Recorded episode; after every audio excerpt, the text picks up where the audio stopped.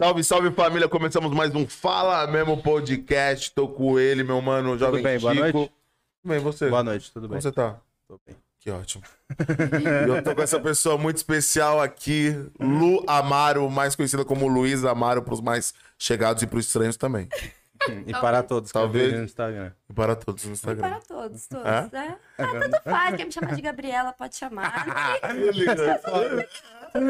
É a sua escolha. É, essas coisas. Eu não ligo muito, não. Ai, gente, ela que é modelo, ela que é digital influencer, empreendedora, empoderada e mulher guerreira.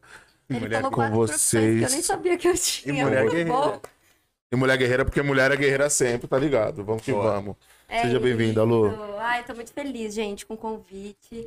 Porra, eu amo vocês, cara. A gente que foda. Tá feliz, mano. Eu tô muito feliz mesmo, sério. Fiquei muito feliz com o convite. É bom demais receber os amigos, né, é, mano? Pra caralho, a gente sempre mano. fala, mano. É mais legal o papo quando já recebe é, os amigos. É, tá já, todo mundo já em rola casa, amizade, né, já tá todo mundo em casa, exatamente.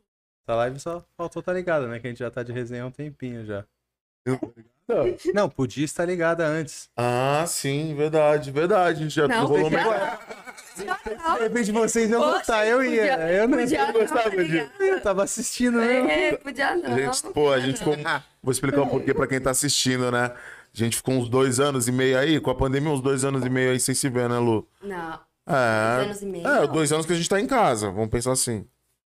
Ah, tá. Desde, tipo, não, de dois mil e dezenove. Dois anos, desde o final de dois mil e dezenove. Ah. Quando foi o aniversário da. Da Stephanie? Se eu errar que ela vai ficar puta, mano. Não, finge que sabe. A gente ah, sabe. Foi mais ou menos. Foi aquela mão. Meu do ano lá. Foi lá, aquele dia lá. É, rolou.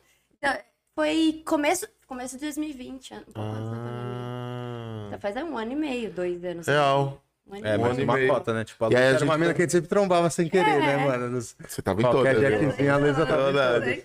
Vocês também, né? Se eu tô em todas, vocês também estão. É, mas... Viana direta, né? Ficou uma cota trancafiada agora, né? Faz um tempo. Eu não vi a Luísa, mano. Desde, sei lá, algum peão X que é, a gente É, algum lugar X né? que a gente se encontrou. Mano, era sempre Vila Madalena... Lá, eu lá, é sempre coisa que... Bexiga, pô, o samba da treze. Ah, é, a Lu é... A Lu é adepta do samba da treze. É. Pede sim, você fica à vontade. Pode falar, Boninho. Aqui tá bom? Tá legal pra você? A gente vai ter que dar um mic pro Boninho. É, ele tem que ter a voz da consciência. Vai ser a voz da consciência. A voz da consciência. E aí a gente tava aqui, aí a gente aproveitou um pouquinho, a Lu chegou um pouco mais cedo pra falar mal, né? Da vida ali, botar o papo em dia. É, botar o papo em dia. Porque a gente também é assim, né? É, a gente é assim. Negócio que ela não fala mal de ninguém, desculpa, você não vive. É, não, não, não vive. Ser humano que não fala mal dos outros, irmão. É, bom que você tá... Botando a sua Pô, a gente cara, já tá mesmo. na merda, né? O que a gente tem é falar mal dos outros, mano. É... é o que a gente tá tendo. Então vamos começar pelo... Da sacanagem. Lu, conta pra galera, como tá a sua vida? Hoje eu vi que você agora é uma mega empreendedora. Isso. Se posa como uma tal, porque olha... Ah, de blazer, é pai. Né? Tudo, tudo é o porte. Tudo é como o mundo te vê. Eu, se eu quero falar, fazer alguma coisa, ser alguém, o mundo tem que me ver desse jeito. Gosto muito de externalizar as coisas. Maneiro, e de onde veio essa parada da... De onde veio a Luísa Amaro? Quem é a Luísa Amaro? Nossa, forte, reflexiva, né? Essa foi um pouco, vou ter que buscar um pouco. O Bial chora quando me perguntou. É, eu tô escorrendo uma lágrima aqui. É, quem é a Luísa Amaro? Cara, eu acho que... Nossa, eu não sei responder essa pergunta, inclusive eles são de casa. É forte, né? Entender quem eu sou, quem eu sou. É, então deixa eu perguntar, eu não sou tão íntimo é. da Lu, né? Você tá com quantos anos, Luísa? Eu tenho vinte e um. vinte e um, cara, a Luísa é nova, novinha pra caralho, né, mano? Que quando eu conheci ela, você não trampava ainda, você não tinha sua marca, passa, você trampava como blogueira, né? É, foi em... Ó, a gente se conheceu, acho, dezoito. É, caralho, mano. Eu tinha dezessete. Eu conheci a Lu, ela tinha dezessete, mano. É. E a gente foi na formatura dela. Você é daqui de São Paulo, né, Lu? Sou, sou daqui de São Paulo. Zona Oeste. Zona Oeste, pô. Mas, mas você era, você, tem, você era blogueira mesmo, não é que você era blogueira, parece que não é mais hoje, mas tipo, não, mas você era não... mais ativa, sim, engajada sim. nessa parada é. e tal. É que assim, é, eu cresci muito, muito por acaso, assim, eu entrei no mundo da internet muito por acaso, eu fazia Vine. Era isso que eu queria lembrar, mano. O que, que é isso? Vine. Eu não lembro. Eu era, era um... o primeiro TikTok, uma parada. É, era... é. Bagulho de dublagem. É, era um, era um bagulho tipo de dublagem, de... só que os vídeos tinham seis segundos. Uhum. E aí eu fazia Vine e... E aí calhou, assim, tipo, eu fui crescendo no Vine. Pra você ter ideia, eu fazia encontro com a Maju Trindade e com a Ana Clara do Big Brother. Caraca. Sabe? Uhum. Porque elas também eram do Vine. E aí a gente fazia uns encontros, tipo, no Ibirapuera, essas coisas, pra criança. Só que eu também era criança, eu tinha quinze. Caraca, mano! E aí eu fui no Vine, daí eu... Só que aí o Vine acabou, tipo, foi cancelado o aplicativo. Assim, acabou? É, acabou. Nada, mas mas acabou. Era uma parada rentável quando, enquanto rolou? Não, não. O Vine era, foi o primeiro aplicativo de vídeo que a galera podia postar vídeo, sabe? Uhum. Não, não era, era... O Instagram mal existia, né? Tipo, era... Não, não tinha nada. Ah, só tinha o Vine, o Instagram, tinha o Twitter também. Mas era, foi o primeiro aplicativo voltado pra plataformas de vídeo mesmo, assim. Daí eu comecei a fazer de comédia, sempre comédia. E aí eu acabei crescendo lá, só que aí o Vine acabou de um dia pro outro, assim. E aí veio o Musical.ly, que era, era o antigo TikTok, né? Só mudou de nome. Mudou no nome só, era uma plataforma de vídeo. Mas já também existia, o TikTok veio... É, eu não sei o que aconteceu essa treta aí. Qual foi o bololô é, dos chineses? É, rolou um bololô aí que trocou o nome só. Que nem tanto que meu, meu perfil tá lá ainda, no, no TikTok. Só que eu fazia Musical.ly, mas meu perfil tá lá. E tem uns vídeos lá? Tem. Caraca, daquela época? Sim. Pô, maneiro, então que você não perdeu. É, é, é mano, isso é legal. Ou não queria perder, né? Eu, assim... É, tipo isso. Porque eu, eu, quando eu fazia, eu cresci, lá eu cresci muito. Eu tenho lá, acho que uns trezentos mil. Uhum. Só que aí eu cresci bastante. E aí na... Tanto que eu fui, eu fui verificada no, no Music, então meu perfil é verificado. Isso. Só que hoje em dia, se eu postar um vídeo no TikTok, eu sou o puro flop, assim, cinquenta curtidas, porque é muito não velho, tem, não. não tem mais o engajamento, né? Mas aí acabei crescendo lá. Aí uma vez eu lembro que o Musical.ly fez um, um jantar em São Paulo, porque o Musical.ly sempre foi um aplicativo americano, tava chegando no Brasil ainda. Aí eles queriam promover o aplicativo aqui no Brasil. Daí eles fizeram um jantar no Coco Bambu, aqui em São Paulo, e convidaram onze pessoas, uma de cada estado. Eu fui representando São Paulo nesse jantar. E aí foi mó legal, a gente deu mó prejuízo, eles ficaram putos. Mano, a galera tava assim, ó, manda trazer, manda trazer. Os caras nem comiam peixe, manda, mano, camarão. Eu tô até alérgico a isso, mas manda dois. É, porque era na conta do, do Musical.ly, então. E aí, tipo, a gente deu prejuízo aquele dia, mano, foi foda. Mas foi muito legal, tipo, aí eu acabei conhecendo muita gente desse meio, acabei conhecendo muita sujeira nesse meio é, de famosos e tal.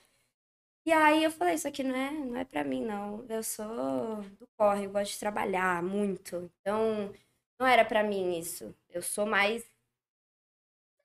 Muita sujeira, cara. Esse mundo... É, tem alguns jeitos de você subir, sabe? Tem Sim. alguns jeitos de você subir. É, um deles é sendo muito bom e sendo destaque. Isso é, é legal, muito bom. Quando você faz seu conteúdo... Mas a porcentagem é... É, é mas tem muita gente que cresce sozinho por ser muito bom mesmo, sabe? Nossa. E aí... Só que tem vários outros lados. Pra você crescer nesse meio, é, sozinho é muito difícil. Então... Ou você tem que estar sempre pisando em alguém, ou você tem que estar sempre forçando uma amizade que não existe.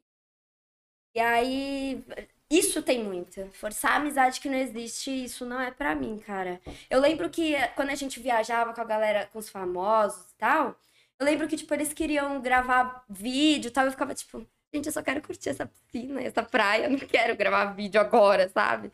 Então é por isso que eu acabei... Se encanando, né? É, porque é, é um mundo que, assim, você sai com essas pessoas e tal. É... Ninguém específico, tá? É um mundo. É o padrão, né? É um padrão da, da galera que grava muito vídeo. Você sai, às vezes, pra viajar com essa galera, você não tem um minuto de paz, cara. É... Tá todo mundo... Você não pode falar nada, você tem que tomar muito cuidado com as coisas que você fala, porque sempre tem alguém gravando alguma coisa. Sempre tem alguém com a câmera apontada pra você, sempre tem alguma... Não é o tanto de fofoca que sai por aí de gente que é gravada sem querer. Esse povo não, não para, não para. E aí isso não é, não é pra mim, cara. Eu gosto de curtir o momento, eu gosto de...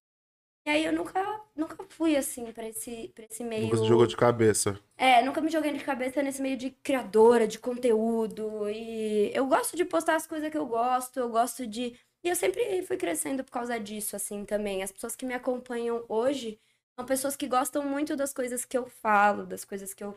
Eu sempre tento trazer pautas interessantes, que vão agregar pra alguém, sabe? Não curto, tipo, só... Viver ali, ficar gravando um monte de vídeo nada a ver. E... É por isso que é foda isso também, pra confusão na própria mente, né, mano? Porque sempre que você tá aparecendo na internet, você tenta expor um lado bom, uma felicidade, algo que na real, às vezes, nem é o que você tá sentindo no dia. Mas senão você tem que gerar aquele conteúdo, né, velho? Porque é necessário pro seu trampo, se você trampa com aquilo. Eu já vi gente que não se gosta gravando vídeo junto. Pra... Não, é... não, isso daí é normal. Não, isso é, é... Mas é mesmo, né, mano? E, tipo, assim, eu, eu também não. Eu gosto, não gosto. E eu admiro o cara que gosto. Consegue enxergar é, essa parada como um trampo e levar desse jeito mesmo, né, mano? Porque é difícil. Às vezes a gente chega aqui, mano, tá, pô, tem que gravar tal vídeo. Às vezes você não quer, tá ligado? Você faz os bagulho, uhum. não, pô, mano, não quero aparecer aqui fazer um vídeo, tá ligado? Isso uhum. é natural do dia de todo mundo, né? Toda hora ah, que você quer fazer um bagulho, tá ligado? Ah, hoje a internet é um meio de ganhar dinheiro, né? É, tipo, e o cara que enxerga isso é muito, é a consciência dessa parada. É muita gente hoje ganhando muito dinheiro, é tá ligado? A gente tá vendo um moleque de quinze anos... Muita gente ficou rica nessa pandemia. Muito. É, você vê hoje um moleque de quinze anos... Do, no, moleque de quinze anos não, dezoito anos. Eu vi um moleque que ele, ele namora uma blogueira, né? Ela já, já viajou, inclusive, até com, com, a, com, com a empresa.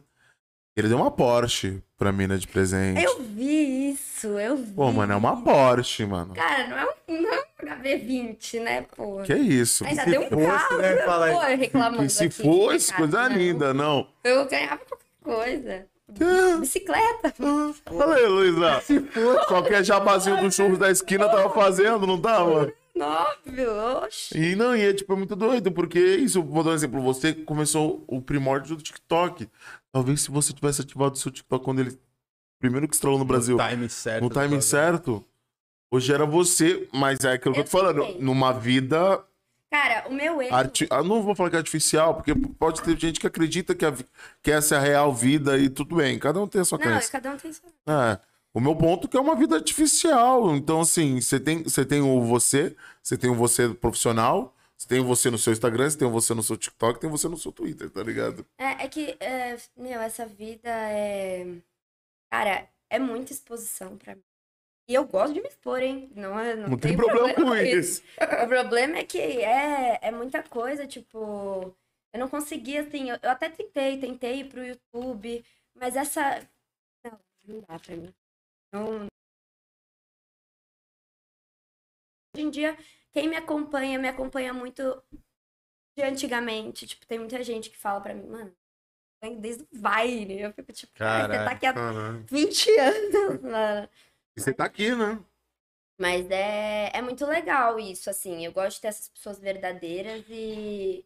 E é isso, eu não consegui entrar nesse mundo de cabeça mesmo por causa disso. Quem se deu muito bem foi quem migrou pro YouTube.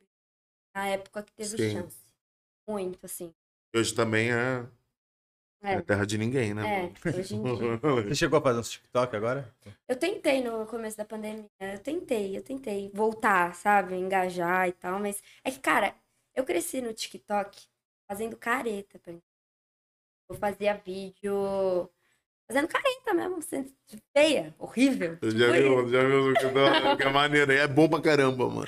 Eu fazia vídeo de comédia assim, tipo, fazendo Faz careta. careta. Não, porque ela pode fazer careta, ela não fica feia, né, mano? Então, tipo assim, é fácil. Mas você é uma careta pra... É engraçado, tipo assim, fazer careta. Ele tá com derrame, filho da mãe. Tá ligado? É, é, eu fazia isso. É, não, ela falou assim, pô, ficou feia pra caramba. A Lu fez, eu falei... Ah, não, é engraçado, não é? É engraçado, é engraçado, pô. A Lu, mano, que, que, pô, criança vai dezesseis, dezessete anos, é, pô, mano. Ela já parece que ela tem dezesseis, dezessete assim, tá ligado? Você imagina ela com, tipo, dezesseis, dezessete, ela fala, você fala assim, ai, ela fez um vídeo, tá ligado? É, é fofo, irmão. E tá? Aí era, era muito legal, e eu cresci fazendo isso. Aí na pandemia eu tentei voltar, mas já não... Larguei, mão, foda-se. Já não tava... Mas eu tomava umas duas garrafas de vinho pra gravar e já não é, gravava. Mano, é que, é que... Mas esses vídeos é bom que ela faz tomando um vinho, ouvindo um... Eu me amarro quando eu... É, mas é tipo... É... Não, quando eu bebo, eu, eu gravo uns... Amar. Não pode lembrar. Só pra deixar no estocado. Mas é, é que, cara, hoje em dia eu trabalho muito, muito, muito, muito, muito. É, eu não, não tenho tempo. E eu gosto dessa correria, velho. Eu gosto dessa correria. Trampar, trampar, trampar. Eu gosto muito. É, hoje você tem dois empregos, né? Tenho. É o de hoje. Eu trabalho em horário comercial, numa empresa de dados e marketing. E eu também tenho a minha marca, né? Claro, e hoje sempre, né, mano? Porque, tipo, quando uhum. eu conheci a Luísa, é, ela sempre trampou. Tra... A gente tava falando de outros trampos, não sei o que, ela sempre trampou. Você já trabalhou, Lu? Vamos lá, lá, mano. Desde meus treze anos. Com, com treze anos. É porque, assim, eu nunca tive, tipo, ganhar dinheiro dos pais. Eu, não, eu sempre tive. Se eu queria ter alguma coisa, eu tinha que ir atrás. Aí, só que assim, quando eu era criança também isso não era meu foco principal, mas acho que eu já gostava de trabalhar. Aí eu fui trabalhar num, num buffet, igual criança, todo mundo, todo mundo trampa em buffet. Fui trabalhar num buffet, fiquei um ano lá. Aí eu conheci um recreador louco lá, que me adorou. E aí a gente, eu entrei pra empresa dele, que se chamava Farra e Folia, hum. que é, foi meu primeiro emprego. E a gente fazia festa infantil, se vestia de Frozen. Fazia os coisa. Personagens, pô, isso era é. foda, hein, Lu? Nossa. O gordinho era a bala dos... Você lembra que esse bagulho que a gente faz? Que você... Eu não, eu não aprendi a fazer. Eu sou bala dos Bexiga, pô. Bexiga, pintura pai. Também. É? É, eu, mano. Faço criação da minha vida inteira, é, mano. Faço as Bexiga meu grau. Não, mas era, era engraçado que quando chegava a Elsa e a... quando chegava qualquer personagem, né? É, você chegava lá, você fazia recriação, e aí chegava o um momento que a festa parava uhum. pra entrar é. os personagens. Os personagens. É. Entrava a Elsa. A idade deles, mano, isso que era foda. Entrava a Ana. Gente, puta, chegou ela, minha parceira. E aí, é. mano, tipo assim, parava a festa, e aí o recreador que tava fazendo atividade, na hora que os personagens era tipo uma folga, nego ia lá pra cozinha pra comer, nego ia, mano, saia pra tomar um água, refrigerante, tá ligado? E aí tava que Que se foda, né? Tipo, vai lá agora uhum. na hora dos personagens. Mano, na hora que entrava a Elsa, a Ana, as crianças queriam pegar, queriam puxar.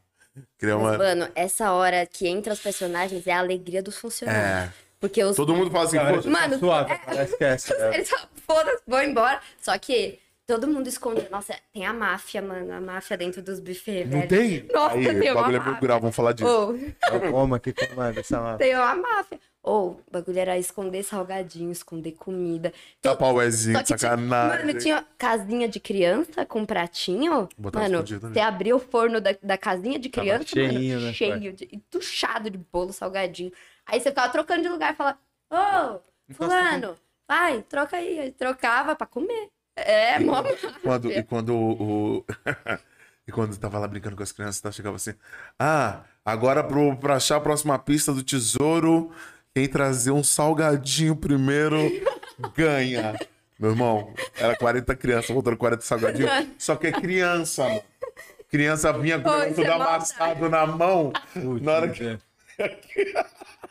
Ela tudo amassada. O nego já falou assim, ah, obrigado. E as crianças, elas queriam agradar os tios, né? Porque os e leva tudo, legal. É. Aí, mano... Oh, isso é maldoso. Não, isso é usar que você tá falando. Criança, mano. Mas ah, não é usar, é... vamos lá. Eu sou recreadora a vida assim, inteira. Ó, quem trouxer o primeiro salgadinho... É o mais legal. É mostrar. Não, uma vida não, não, não, não, mentira, eu não falo isso não. Eu não falo isso não, porque eu era um cara correto, mano. O correto, vamos, vamos explicar o correto. Tipo assim, eu era um cara que quando eu comecei a fazer festa, mano, eu já... Sério, mano. Comecei a fazer festa, eu falei, eu falei, mano, eu não sou o cara de correr. Correr não é o forte do, do hambúrguer, do Henrique. O Henrique não corre. Não tem essa disposição, né? E aí, suave. Eu falei, mano, eu preciso dar um jeito das crianças me entenderem pra que elas corram, os pais vejam que está organizado e que elas sejam, fiquem felizes, porque o intuito da festa, as crianças ficam felizes mesmo, tá ligado? E, e aí, eu, e os pais. Não, na real, mas os pais, né? Porque as crianças, tipo assim, crianças ficam felizes. E aí, mano, irmão, era quatro horas, né? De festa. Sim. Aí você chegava na primeira hora, os caras assim, não, eu já quero correr, pega, pega. Porque sempre tive, tipo, as meninas e os moleques mais novos sempre chegavam na maior disposição de fazer uhum. a parada virar. Eu já que não, irmão. Vai lá, vê, vê que hora vai ser o piquenique, vê que hora que vai funcionar as paradas, eu tal, tal. Vejo. Aí os caras iam ver toda essa logística, já voltavam, já tava sentado com trinta crianças. Inventando qualquer história. Qualquer história. É muito legal, porque os animadores, cara, eles são os mais loucos da vida. velho. Se o pai conhece o animador, não contrata, não é? Se o pai conhece o animador que tá no, tipo, na sexta-noite e o cara trabalha no sábado de manhã na sua festa, ele não contrata o mesmo cara, mano. Não é, Lu? É isso aí. Aí eu... Já levou goma, né? Já, é, já levei o goma nessa situação. O Chico eu botei pra montar cama elástica. Nossa, pior trampo. Olha lá, era mais de... Mano... Você estica aquelas molas lá. Não, mas era maneiro, né, mano? Trabalhar com criança é, é maneiro. É legal, é legal. E é uma máfia. É uma máfia, O do mano. salgadinho era muito bolado. É horrível bolado. trabalhar com criança. O nego olhava e falava assim, nossa... Tá. É horrível trabalhar Beleza. com criança. Pai. Eu amo trabalhar com criança, irmão. Os caras levavam nós pra casa de umas crianças playboy lá. É, isso era foda, não era? Quando você trabalha... Só faltava cuspir na tua cara, pai. Não, não é era isso, não. Era uma humilhação. Para, não, não, mas o foda não era as crianças, eram os pais. Né? É, ah, criança não pra tem você, culpa. É brabo, mano. Não tem que reclamar disso, não. O tio hambúrguer era é, bala. Pô. É não, bala até hoje. É. Ah, é? Mas, é, mas tem que gostar, mano. Você não faz essa criação. É foda, difícil. Não, mas a máfia mesmo, e quando a festa não vinha todos os convidados? Mano, aí você falava assim, vai sobrar. Sobrava no final do dia. Oh, sério. Aí passou essa festa, sabe? O nego vai começar, o nego nunca mais vai contratar buffet pra festa, vai fazer os povos salgados. Vamos lá. Passou essa fase, mano. Aí eu trabalhei lá um ano também, nessa farrifolia. Foi demitido. Aí... Eu nem lembro o que aconteceu. Não, você parou. Nem lembro, parei, parei. Aí, qual que foi meu próximo emprego? Não, aí eu traba... fui trabalhar como assistente de chefe de cozinha. Tudo a ver, trampar, já pegava de buffet. Trampar, mano. Eu, lá... eu curtia trampar. O Mas quê? aonde?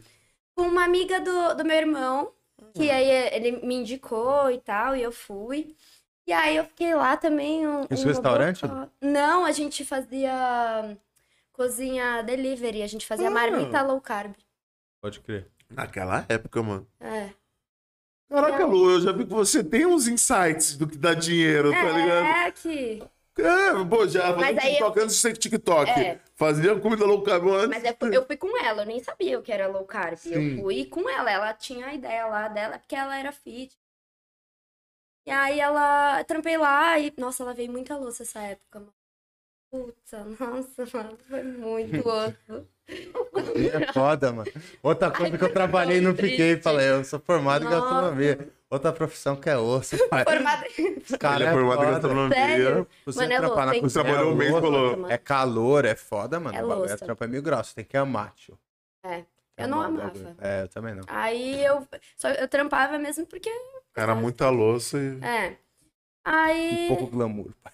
É, aí nisso saí de lá, daí eu fiz minha viagem de formatura com a Maze, uma empresa. Aí saí, voltei, quando eu voltei da viagem, eu comecei a trabalhar lá. Aí fiquei lá também um ano, mais ou menos, foi bem legal, é, as pessoas também... Tinha uma galera legal lá? Muito. Maneiro. Muito. Inclusive, esse aqui, foi lá que a gente virou muito amigo, né, Bug? Pô, fez sua viagem, né, é. mano? Viagem da Lu foi peculiar, hein, mano? Foi peculiar. Eu falo que foi a melhor data que eu tive na empresa de toda Não. a história. Não, oh, esse aqui, ó, na minha viagem de formatura... É, fui eu e sete influenciadores também, Coisa amigos, linda. né? Aí o hambúrguer, mala do jeito que é, a gente chegou lá e todo mundo, todo grupo, assim, ficava com um monitor e tal, e tinha que ter alguém pra cuidar dos influenciadores. E aí... Tipo, vocês foram tudo como influenciadores, vocês pô, é, eu indiquei uma galera também, também tinha uma galera que ia, aí a gente foi, mó legal, mó legal. É, mano, é legal ser famoso, hein? Ainda mais eu que nem mano, era. Não. Puta, era legal ser famoso, mano. E eu nem era. E eu ficava assim, nossa, mano, eu nem sou famosa. Só só me vendo deles. Cara. É. Tô no embalo. Daí, é, tô no embalo. Tô aqui, gente. E era mó legal, porque... Nossa, vivi. Aí... aí, tipo... A gente foi, só que aí tinha, tinha um cara que ia cuidar desses influenciadores e tal. É? Aí tinha um cara que ia cuidar desses influenciadores, tal, e sei lá o que aconteceu com esse cara aí. aí e eu... aí falaram assim, ah, falaram pro hambúrguer, né? Ah, quem vai cuidar dos influenciadores vai ser você, hambúrguer. Da hora Só legal. Só que o hambúrguer achou que ele ia chegar lá, ia ser um bando de cara insuportável, nariz em pé, tipo, ele ficou puto. Ah, pera lá. Não, você, não, vamos você, lá, não, você falou, não, não acredito que eu vou ter que cuidar desses malucos aí. Não, vamos lá, conta, conta aí. Não, pode falar. Não, não é, não é. Tipo assim, vamos, o papo como foi, né? Falaram assim, pô, você vai cuidar lá pra... maneiro legal, tá ligado? Você vai cuidar deles tranquilo. Eu falei, pô, ótimo. Aí, foi, chegaram foi. lá. Floripa, Floripa. Floripa. E aí, eu, eu era um cara que eu era muito desatento nessas paradas, tá ligado? Então eu não sabia é, quem era é, cada um deles. Exato, ele não sabia quem era ninguém. E aí falavam pra mim, tipo, pô, mas você já... Não. Não, e até porque esse bagulho de internet é muito relativo famoso, né? É. Porque cada um tipo... é famoso num nicho, tá ligado? Você é famoso... Não, eles são poucos famosos no mundo por causa da T V, tá é. ligado? Agora, tipo, no aí... Instagram tem de monte. Então... É isso que o Hambúrguer chegou e pensou, tipo... Puta, famoso deve ser mala, sabe? Deve ser... Na real, não pensei, até que eu, não, eu pensei um pouco, mas eu, o que eu mais pensei, na real, foi... Esses moleques vão me dar mau trabalho. É. Nossa, criança Algum que não deram. tem muita autoridade já dá. Esse é. moleque já tá grandão, vai dar o dobro, tá Entendeu? ligado? E aí, tipo assim, primeiro dia suave. Segundo dia já não queriam acordar. Não, você, Lu, você se sabe. Mas tinham que acordar? A gente não vai dar nome a nenhum boi aqui, é, a gente falou. Então, tipo assim, eu tinha que acordar, tinha que ir pro Beto Carreiro. Pode crer. E a gente foi pro Beto Carreiro. E aí do Beto Carreiro já estavam assim, isso aqui tava, é, isso aqui lá, quero ir pro hotel, não quero ir pro tal lugar. Ah, é, gente chata. Tal, tal, e tinham lá pilotando o bonde. Sempre tem um, mano. Nossa, de férias com ele. Esse cara, sempre o cara é o cabeça Nossa, de férias com ele. Sempre tem um. E aí, pilotando um bonde e tal, maneiro legal. Só que aí era o Hambúrguer que tava ali, né, irmão? Não era qualquer outra pessoa. E aí, tipo, o Black caiu, não, os caras passando, não, tudo bem. Ai, qualquer coisa vocês voltam. Aí o Hambúrguer já virou a chave, né, mano? E volta o quê, mano? Senta aí todo mundo. O que tá acontecendo aqui? Virou a chave. E falei numa boa, falei, mano, todo respeito. Continuar assim, eu vou embora, mano. Uhum. Eu vou ficar com meus alunos lá. Você vê que eu vou... Mas é com todo respeito, é, porque, é, tipo claro. assim... Vocês estão reclamando uma coisa que, mano, olha que maneiro. Tipo, vocês estão no Beto Carreiro hoje, a gente ah, tá indo não, pra Oktoberfest. O Chico, era uma galera chata, uma galera que... Sei lá, o que, que a não, galera... Era, esses bagulho é padrão chata, de acontecer, tipo, né, mano? A galera tava cansada, eu acho que também não foi algo que foi trocar ideia, tá ligado? Porque eu falei... E aí parece que depois, depois disso resolveu, foi maneiro pra caramba depois disso. Não, então, isso foi os primeiros dois... Não, primeiro dia. Primeiro tipo... dia. Aí o Hambúrguer meio deu uma surtada, assim. Aí, resumindo, passamos os sete dias... Sétimo dia eu vou contar. Pode contar. Vou contar. O sétimo dia... O sétimo dia era o último dia? É, ah, oitavo dia. O cara tinha acabado de sair do show da Locke. A gente saiu, foi no show da Locke, passamos uma semana, tipo, da hora. Porque depois disso... Não, depois disso o Hambúrguer dormia no nosso quarto, ah. assim, com a galera. Foram oito dias que, assim, no oitavo dia, o Hambúrguer convocou uma roda, uma reunião, pra dizer o quanto a gente tinha... mudado ele, o quanto ah, ele, ele amava essas, ele a gente. E aí ele fez uma, uma gincana. Não, mas eu botei pra Pedro pra Não, poder é. também. Que eu ele falei fez assim, uma gincana... E... Eu admiro vocês, eu quero saber se vocês... Qual que era a brisa? Tipo, tinha no chapéu... Não, foi, foi segredo, é, você não contou do é, que era. No que, então, é. eu quero que você... Quero que você olhe esse, cha... esse nome dentro desse chapéu e vê aí, se você tira o chapéu. E diga se você tira o chapéu pra essa pessoa. Aí a gente abriu o chapéu e tava escrito... Você... Mano, Mano ele, mundo, ele acabou pai. com todo mundo. Aquele dia, todo mundo chorou muito. Nem embora reflexivo no quadro, tá? Que vi nego soluçar igual criança, tá, mano? Mas é porque foi a minha ideia. Eu tinha um preconceito com eles, eles tinham um preconceito comigo, tá ligado? Então, tipo assim, a gente se deu bem, mano. Porque depois mesmo que eu botei o ponto no, uhum. nos pingos nos is, nós se respeitou e a gente começou a virar, mano, muito brother. Tanto que Mourinha, Luca, Du, tudo marcado de vir aqui, tá ligado? Ah, não, Bruna, você é a única que, mano, vive no mundo da lua, nunca responde. Uhum. E eu já tô cansado, acho que vou ter que chamar o Léo pra poder falar com você. Porque a Bruninha, ela é bora, assim. Bora, Bruna, bora, Bruna. Tá ligado? Então, tipo assim, mas todo mundo vai passar aqui porque a gente criou realmente uma amizade com em todo mundo, tá ligado? Uhum. E era muito engraçado. E, tipo assim...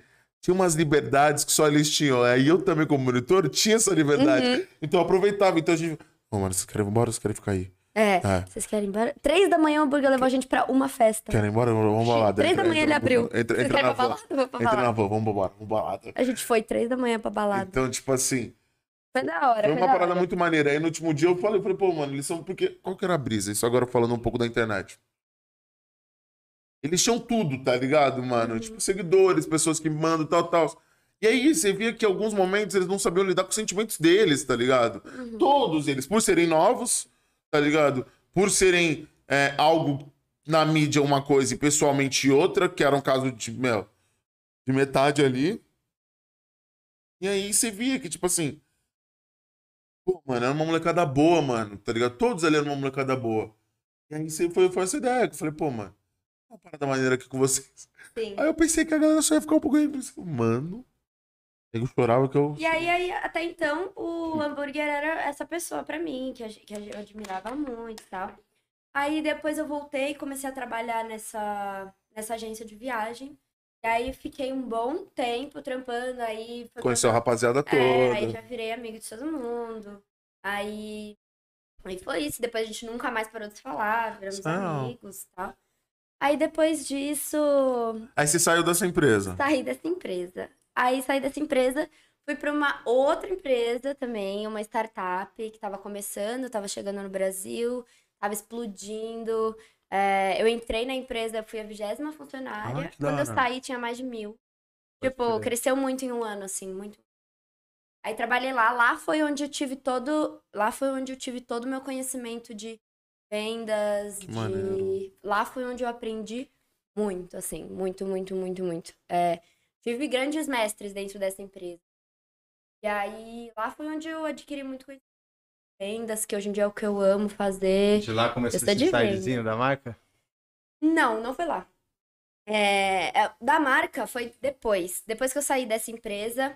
É, eu fui demitida por causa da pandemia, todo mundo da empresa foi. Quebrou? Enfim, quebrou. Pô, e... É, aí todo mundo foi demitido. E aí na pandemia eu tava vivendo da minha rescisão. Mal. Daí. Aí uma amiga minha falou pra mim um dia na pandemia, que é minha sócia, uma grande amiga minha, virou pra mim um dia na pandemia e falou assim: Meu, é... vamos abrir uma marca de roupa? Olha só, olha essa roupa aqui, vamos fazer? Eu falei, vamos, bora, amo, tal, beleza. Mas aí ficou por essas, a gente não, não foi, não fez e tal. Aí um dia, essa minha amiga, ela é, assim, voltando um pouco, minha mãe e meu pai sempre foram da moda. Minha mãe é estilista há ah. vinte anos, trinta anos, que minha mãe é estilista. E fudida. A véia é fudida. Ela Caraca, é foda. Né? É... Louco, louco ver que tá em casa. Porque eu, a Lu, eu, sempre, eu também não, mas... Não, aí, é, minha mãe é. Sempre vi que você foi enga... você é engajada. Comparado é, isso eu vejo. Você sempre... É... Então já vem de casa inspirada nesse bagulho. Caraca, que maneiro, mano. Minha mãe que fez. Não, sempre, você sempre foi muito estilosa. Sempre foi muito ligada à roupa. Uhum. Você sempre customizava é, essas paradas é. e tal. Eu não sabia que vinha da sua claro, mãe essa parada. A minha mãe sempre foi estilista, sempre, minha mãe sempre foi uma grande empreendedora também, sempre trabalhou, trabalhou em empresa grande, mas também sempre foi uma grande empreendedora, abre loja, fecha loja, já abriu, tem muito conhecimento em abrir empresa, fechar empresa, principalmente de moda, sempre de confecção de roupa e tal. A minha irmã também é do ramo, a minha... Ai, eu, eu te amo, a minha irmã, nossa, eu amo muito ela. E aí ela... Minha, minha mãe chamou minha irmã pra trabalhar com ela. E aí elas trabalharam juntas também, sempre na moda, sempre dentro do ramo. Então, tive muita influência em casa, assim. Muita, muita. Então, surgiu daí, assim, meu interesse pela moda mesmo e tal. E aí, aí essa minha, minha amiga, minha sócia que falou pra mim, vamos abrir uma marca e tal. Ficou por essas, mas a gente nem começou a ver e tal. Isso na pandemia. Aí, passou um tempo, ela curte muito economia e tal, e ela acompanha vários sites, ela acompanha várias coisas, enfim.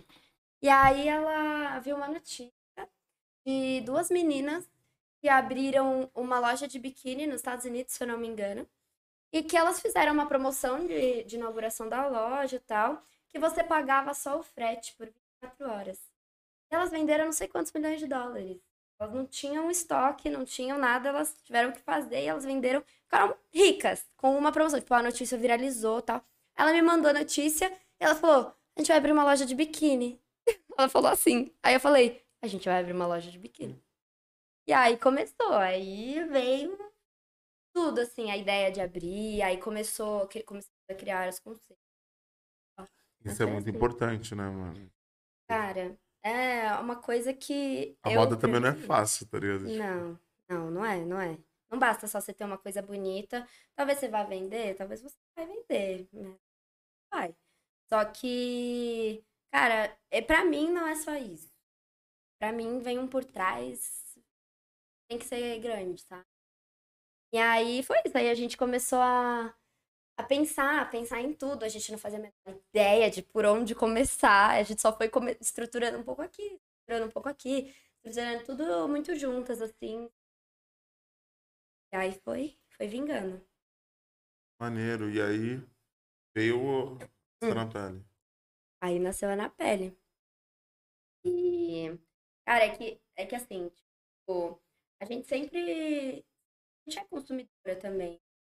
Nós, os empreendedores também são até dos seus próprios nichos. Sim.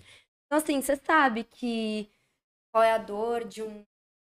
De qual que é... Qual que é a demanda. Qual que é a demanda que tá em falta. Exatamente isso. E aí foi onde a gente quis pegar, assim. Só por isso, né? Porque quando eu comecei a crescer na internet, veio pra isso. Quando eu comecei a crescer na internet, eu vi que meu público era noventa e nove por cento feminino.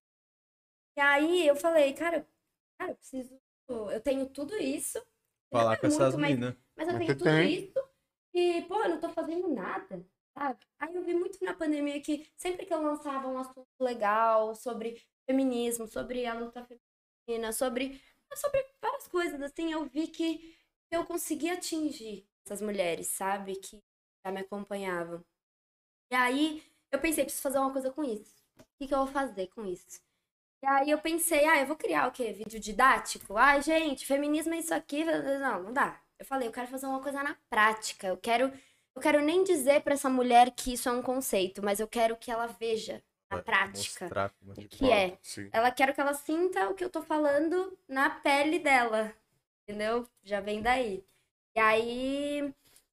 Aí foi isso. Aí a minha sócia, na verdade, que começou a vir com essa ideia, a gente percebeu juntas que, que era um nicho que faltava muito, porque quando você entra, né, quando você é mulher, ou que for, você entra pra comprar um biquíni, ou você entra pra comprar uma sunga, ou você entra pra, pra comprar qualquer coisa, assim, até em lojas comuns, o que, que você vai ver? Você vai encontrar uma mulher de tanquinho, ou de bunda top e o corpo perfeito que representa menos de um por cento da nossa sociedade, mundo. Então, falei, caraca, as pessoas só mostram um por cento, então, quando uma mulher entra pra comprar um, um biquíni, ela fala, tá, legal, eu vou comprar esse biquíni, mas eu não tenho esse tanquinho, como é que vai ficar em mim? Não, não, não tá. E o pior ainda é a decepção no pós, porque você compra, você bota no seu corpo e você fala, caralho, eu sou uma merda. Tipo, só você fala... Era ainda pra mais ter ficado no online, bonito, né? Daquele jeito. É, principalmente no online também. Era pra ter pra ficado. É, era pra ter ficado bonito daquele jeito, mas, porra, eu não tenho esse corpo, eu não tenho essa. Eu não sou assim, tá ligado? Então, a gente percebeu que a gente precisava representar essas mulheres. Se ela pudesse entrar. O nosso Instagram, eu falo muito isso. O nosso Instagram, ele é, ele é uma grande, um grande coração da nossa marca, porque é a vitrine onde a gente pode representar essas mulheres. Sim. Agora. Nesse momento. Então, é... quando uma mulher entra no Instagram da, da Na Pele, ela vai olhar e vai falar, pô, esse corpo aí parece com o meu. Acho que vai ficar bonito. Acho que, ó, esse corpo aí, essa, essa, essa mulher, pô, meu corpo é parecido, meu peito é parecido, acho que dá liga, acho que vou, vou comprar. Então, assim, é... veio muito disso, da gente poder representar essas mulheres, só que quando você vende um produto, você tem que vender um produto que tenda, né? É representar. Então, quando a gente pensa em fazer, pensa em fazer alguma coisa, a gente tem que tomar muito cuidado. Muito. Porque não é fácil você fazer um biquíni que se encaixe numa mulher que é P P e numa mulher que é G G. É difícil você fazer um mesmo modelo para os mesmos tipos de corpo. Então, é o que a gente tem muito que pensar. Tipo... E você não, e você não oferta, por exemplo, um modelo que é específico para aquele corpo, não. Não. Tem eu que quero ser que unico... todas possam usar Irado. O mesmo modelo. E outra brisa, quando você fala vocês fazem, vocês fabricam? Vocês? Sim. Então, como é que é esse processo? É... Só voltando aqui. Ah, sim, tenta... uhum. Sim, a gente... Eu quero que as mulheres possam usar... Todos o, o mesmo modelo possa encaixar numa mulher zero peito e numa mulher peituda, sabe? Sim, eu quero sim. que possa encaixar em tudo. Então eu tenho que pensar muito em que modelo que vai ficar bom para dois tipos, dois e milhares de outros corpos. Caraca, isso é muito, deve ser muito desafiador. Isso. É desafiador, cara. É desafiador. É, mas que vocês que fabricam, não tem... É. Então, como é que funciona agora? É, a gente teve muito, muito problema... Olha isso, quando a gente pensou em abrir uma marca, não passou pela nossa cabeça encontrar um fornecedor. A gente pensou, a gente tem que fazer. Tipo, mas foi muito inconsciente, porque eu fui descobrir depois que as pessoas, quando começam, compram pronto. Ah, jura, Lucas? Não, eu aqui só na brisa. Desde que ela começou, ela tá falando da engrenagem, eu tava tipo assim, mano, caralho, uma das primeiras engrenagens é pensar, tipo assim, da onde elas vão pegar isso? É, não, eu não, eu não sabia. É sério, eu juro pra você. Não passou pela minha cabeça. Mas eu tenho vinte e um anos, né, tá ligado? Não passou pela minha cabeça que as pessoas podiam comprar de fornecedor. Não, eu sabia, mas eu não sabia que era tão comum. Do tipo, vou abrir uma marca de biquíni. Ah, quem tem um fornecedor de biquíni aí? Vende aí pra mim, eu revendo. Não. A gente começou do zero. Então, o primeiro biquíni, a gente que desenhou. A gente que fez no papel. Levou no... A gente terceiriza a costura. Sim. Não, porque... sim, tudo bem, mas... A demanda é grande. A criação é de vocês, é tudo de vocês. É. Não, então... É. Então, assim, a gente, a gente terceiriza a costura. Então, a gente pensa num modelo... A gente... Claro, existem referências o tempo todo. Ó, esse aqui fica legal nesse tipo de corpo. Esse aqui também fica legal nesse mesmo tipo de corpo. Vamos fazer uma junção, vamos ver. E aí a gente vai montando os nossos, o nosso modelo, né? E aí a gente... Nenhuma de vocês duas fizeram moda. Que viagem, né? E as, as desenhos, mano. Então, é. Aí, é, aí a gente foi assim, foi, vai juntando, vai pensando. Fica legal aqui, fica não legal aqui. A Má às vezes me manda um desenho. Má, minha sócia. Uhum. Manda um desenho e fala, olha, isso aqui... Ficou legal, não ficou legal, ajusta aqui. Então a gente vai desenhando, aí a gente leva num... A gente passou por muitas confecções. Isso é uma coisa difícil de, de encontrar, confecção de biquíni. E aí a gente foi passando, a gente levava um desenho e falava, a gente quer isso aí. Se vira. Comprava o tecido, né? Aí, e aí foi ainda assim, recebe a piloto, experimenta, aprova, não aprova. É, e a piloto não é, não é uma piloto, tem que ser umas cinco, seis pilotos, né? Depende, depende. É, porque se tem que caber em corpos diferentes... Não, pode crer. Isso sim, isso sim, isso sim. Entendeu? Tipo... Mas é um piloto de um modelo... É, é que tamanhos. Aí a gente consegue pedir pro, pro confeccionista os modelos que a gente quer. Então, ah. por exemplo, a gente tem um problema... Ó, ó como é isso. Geralmente o problema nunca é que é magro, né, mano? Que é mais cheinho, é, tá ligado? Depende. Ah. A melhor amiga de vida, ela é, é corpo de modelo. Não tem... E tem mesmo nada, assim pode... Tem... E tem dificuldade, sabe? De achar... Ah, que coisa. Acho que o muito, muito deve ser ruim dos dois, né? Tipo, muito magro, é, muito... Na verdade, gordo, eu, é, é, somos sabe, dois então... homens falando algo que não é do nosso... Não, beleza, é, tipo... não, não, porque eu fico imaginando... Não, mas tá falando de algo que você sente dificuldade. É, por exemplo, eu, eu, eu, eu, eu, eu sinto dificuldade em achar roupa, tá ligado? É, pô, isso, é por isso que eu imaginei é. que sempre pro, pro mais cheinho, pro mais gordinho, porque é o nosso, é o nosso caso, tá ligado? Então, é que... E aí, biquíni, é, que biquíni é diferente, né, mano? Já é uma roupa... Não sei se é o termo mais íntimo. A roupa mas... íntima de usar é, na... Ah, uma roupa de praia, por exemplo, usar assim, em público. Homem é bermuda, então é só bermuda. Então uh, o biquíni ele já é mais colado. É...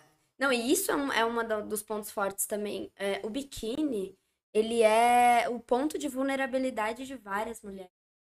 Porque você, você tá na... Você tá exposta, você tá ali mostrando tudo que talvez você não goste, mas você sabe... Então é um ponto muito, muito delicado para se tratar, muito. E aí é isso que a gente, a gente faz. Então a gente pode pedir, por exemplo, ah, para o confeccionista, né? Pode, ah, eu quero uma P, eu quero uma G, eu quero uma... E daí? Porque a gente já tem uma grade feita, né? A gente Sim. já tem uma grade de tamanho. Aí, eu, às vezes eu tô em casa, minha mãe é estilista, aí eu falo, mãe, essa modelagem aí, ah, ó, ajusta aqui, ajusta aqui, então eu tenho essa ajuda, tá? Da minha mãe. Mas é, por exemplo, a gente tem uma, uma dificuldade que muitas marcas não oferecem, que é você poder comprar de tamanhos separados, cara. Quando você tipo, é mulher... Em cima de um tamanho e é, embaixo de outro. Às vezes você não tem nada de peito, mas você tem uma bunda uma enorme. Bunda, pode... Você precisa de um M, um P, um... E muitas marcas não vendem separados. Caraca, tá aí. Então você não consegue... é, né? No mundo capitalista que nem hoje, é estranho as pessoas tipo, é não muito... olharem para um público que tem hum. muito... Ou vender separado, né? Cara, tipo... vender separado é muito ruim. Por quê? Porque você tem uma perda de estoque grande. Pode crer, então, é igual ah. ao mundo capitalista que fala, ele te empurra você comprar dois, mesmo que você Gente. não vá usar o de cima. Quando você... Quando você é separado, você vendeu uma parte de cima P e uma parte de baixo M. Dois de um estoque que você perdeu, então tá sobrando uma... Tá sobrando, então você tem que torcer pra alguém comprar o contrário. Mas então como que você troca? Você faz isso, né? A gente tem que fazer. É, é uma... a proposta da, da marca. A marca é isso. Não tem como falar. Eu nem quero. É, a proposta da marca é essa. É você Você tem a liberdade de, de ter o seu corpo. A minha sócia, isso foi muito louco, porque a minha sócia, ela é tipo G no peito e P de calcinha. Então a gente não podia fazer algo que... Sim, que não... A gente tem, tem que entender, assim, esse mercado, né? E aí foi isso, a gente encontrou essa dor dentro desse mercado e focamos muito nisso, assim. E foi um jeito que eu encontrei de Sim. trazer aquilo que eu queria trazer antigamente, que eu não podia. É muito foda, Lu, porque... Pô, primeiro que eu tô muito orgulhoso, eu acho. Maneiro uhum. pra caralho, da hora de trocar dessa ideia. De verdade, todo sucesso do mundo. E, e eu acho muito doido, porque ó, é uma proposta muito louca, né, mano? Tipo, a gente vive num... Biquíni, você tá falando de biquíni, mano. Uhum. É o que você falou, uma problemática muito grande entre as mulheres. Talvez muitas mulheres usam biquíni, mas não gostam de biquíni, não gostam de expor. Eu, por exemplo, vários momentos na praia, você vai olhar, talvez tem uma mulher que ela tá de biquíni, mas ela tá com uma canga amarrada, porque ela não se sente confortável, mas é umas coisas que a sociedade meio que também Isso. impôs, né? A gente, a gente fala muito é, sobre você pode amar, você pode... É, é muito isso, mas a gente vai aprendendo muito com, com isso também. Então, assim, quando a gente lançou a nossa primeira coleção, a gente encontrou várias dores. Então, é sobre isso, empreender é sobre isso. Aprender. Você faz, aí você encontra várias dores que você não tá entregando. Então, assim, ah, legal que vocês têm essa calcinha fio dental, mas eu não uso fio dental. Bora fazer uma calcinha que não seja fio dental. Ah, olha, eu amo usar biquíni na praia, mas eu só uso com shorts. A gente vai fazer um short. Então, assim, a gente quer realmente trazer... Eu não quero falar para essas mulheres, vai, usa aí esse fio dental... Você não usa? Não, beleza, isso. Agora entendemos sua dor, faremos. Tipo, é isso. Entendeu? É isso que eu falo aí. Eu acho muito maneiro você ter essa preocupação, porque a moda, de maneira geral, eu não sou da moda, mas eu imagino que é uma coisa muito tóxica também. Muito, é, muito, tipo... muito. Até para os homens mesmo. Teve uma época que chocou uma campanha da Calvin Klein. Uh-huh. Vocês lembram disso? Uh-huh. Não sei, Lu. Que eles não estavam... A, a, a campanha, eles, eles não colocavam... Ele só colocava um homem malhado. Era malhado e, e, e aí a, a, até a marca se posicionou e falou que é isso que eles queriam, tipo assim. Mano, mas é uma nossa proposta eles... pra isso. É, é, mas aí eles, eles botaram uma foto de um homem gordo, de sunga, da Calvin Klein. E aí foi um choque. Então, assim, os homens também sofrem muito com o padrão estético. Sim, pra caralho, falou isso por mim, é. tipo... É, mano, roupa, mano, é uma tragédia. Você tem dificuldade tá de comprar roupa? Tenho, mano, tipo... Vou dar um exemplo, mano. Adidas e Nike não é todas as roupas que, que a gente acha aí. A gente tá falando da Adidas e da Nike. Tá ligado? A gente tá falando do... Rolou, Rolou legal, né? Rolou aqui. Da ele tá sem fone, né? Eu tô sem fone, né? Eu virei o olho e ele tremeu. Eu falei, caralho, esse cara tá... Mano, a Lu... Deu, deu um choque na Lu, mano. Mensagem de Deus. E mensagem é. de Deus. É Deus falando conosco. É. E então, e assim, é uma parada que, tipo, é doido que a gente não acha, tá ligado? E, e assim, a gente tá falando da Nike e da Adidas, mano. Sim, que são marcas então, gigantescas. Porra, mano. Entendeu? E, tipo... Mas são marcas que não pensam nisso. Não, não pensam, e é muito louco, porque a gente tá falando de marcas gigantescas, tá ligado? É, e, tipo... Não, e o pior de tudo é quando... O que eu acho mais feio, mais feio de tudo, é quando ainda é mais caro. É. É mais tecido. Não, eu acho isso um absurdo. É mais caro. Eu é mais tecido, pai. Não, e assim, enquanto você vai comprar na internet, tá ligado? Mano, nada a ver, mano. mano nada a ver, isso é um absurdo. Não, enquanto você vai comprar na internet, que não. Você bota lá e você fala assim, pô, tem extra, é, tem X G G, maneiro. Aí você clica e bota no carrinho, o bagulho aumenta tipo cinquenta reais. Fala, caralho. Não, a desculpa do... Opa, tá dando um... A desculpa do mais tá tecido... Focada. É, tá rolando um, um ecozinho rápido. A desculpa Pode tirar, do, gente. do mais tecido é mentira. É mentira isso aí. Não, é, eu falei de sacanagem. Eu falei, na real, eu tirei. Não, eu sabia que existia essa desculpa. Eu falei como pretexto. Existe mesmo. Existe, é real, é real. Algumas, falar, algumas pô, marcas é pano, levantam, né? Tipo, essa bandeira. Por que que é mais caro? É real. Porque a gente gasta mais, mais tecido. Calma. E isso cria uma barreira, tipo, eu vou te falar uma parada, eu em shopping, mano, no final do ano agora eu fui passar o ano com a laranja, uhum. E a gente foi no shopping pra comprar uma camiseta branca, tá ligado? E aí eu já me condicionei. Tá eu ligado? Falar, mas edificando, né, tipo, Nike e Adidas, eu quero falar, para você sem dificuldade, eu falo, pô, eu por consumir muito bagulho, a com isso, tá ligado? Tipo, por gostar de roupa larga. Eu creio que muitas pessoas devem... Tipo assim, jeans é um bagulho que eu tenho dificuldade. Jeans, que é um bermuda. Outro tipo de corte, é mais chato. Uhum. Bermuda tipo, d'água não existe. É, bermuda de é, praia não existe. De surf, fala aí. Não bermuda existe. De surf não existe. Não porque, existe, pô, não existe. É magro, não, cara. Lu, é. eu não uso uma bermuda de surf desde os meus quatorze anos. Não existe. Eu vou de casa, mano. Eu tenho Por causa de tamanho. Não é, existe. Porque, tipo, é até o quarenta e oito. A berma d'água é o cara que surfa, e o cara que ah. surfa ele não é gordo, né, mano? Tá ligado? É, agora, tipo, foi por isso que eu fiz essa ligação. Não. Tipo, a gente que usa bagulho de esporte americano. Pô, é não, até tem, tipo, a Nike é de... Mas assim, você não acha pra todos. Tipo assim, não é feito, tipo assim... Você não, você não consegue comprar com tanta rapidez, tá ligado? É tão doido que deve ser uma demanda que acaba rápida. É isso que eu falo, na verdade, tá ligado? Nos programas, a gente vê mano. Que os caras não fabricam tanto, porque você vai comprar sempre, tipo, tá tem esgotado. A numeração, mas você tem a dificuldade de achar. Por quê? Uhum. Porque, mano, tem pouco que os caras compram, né? Tá velho, ligado? Então. então, tipo assim...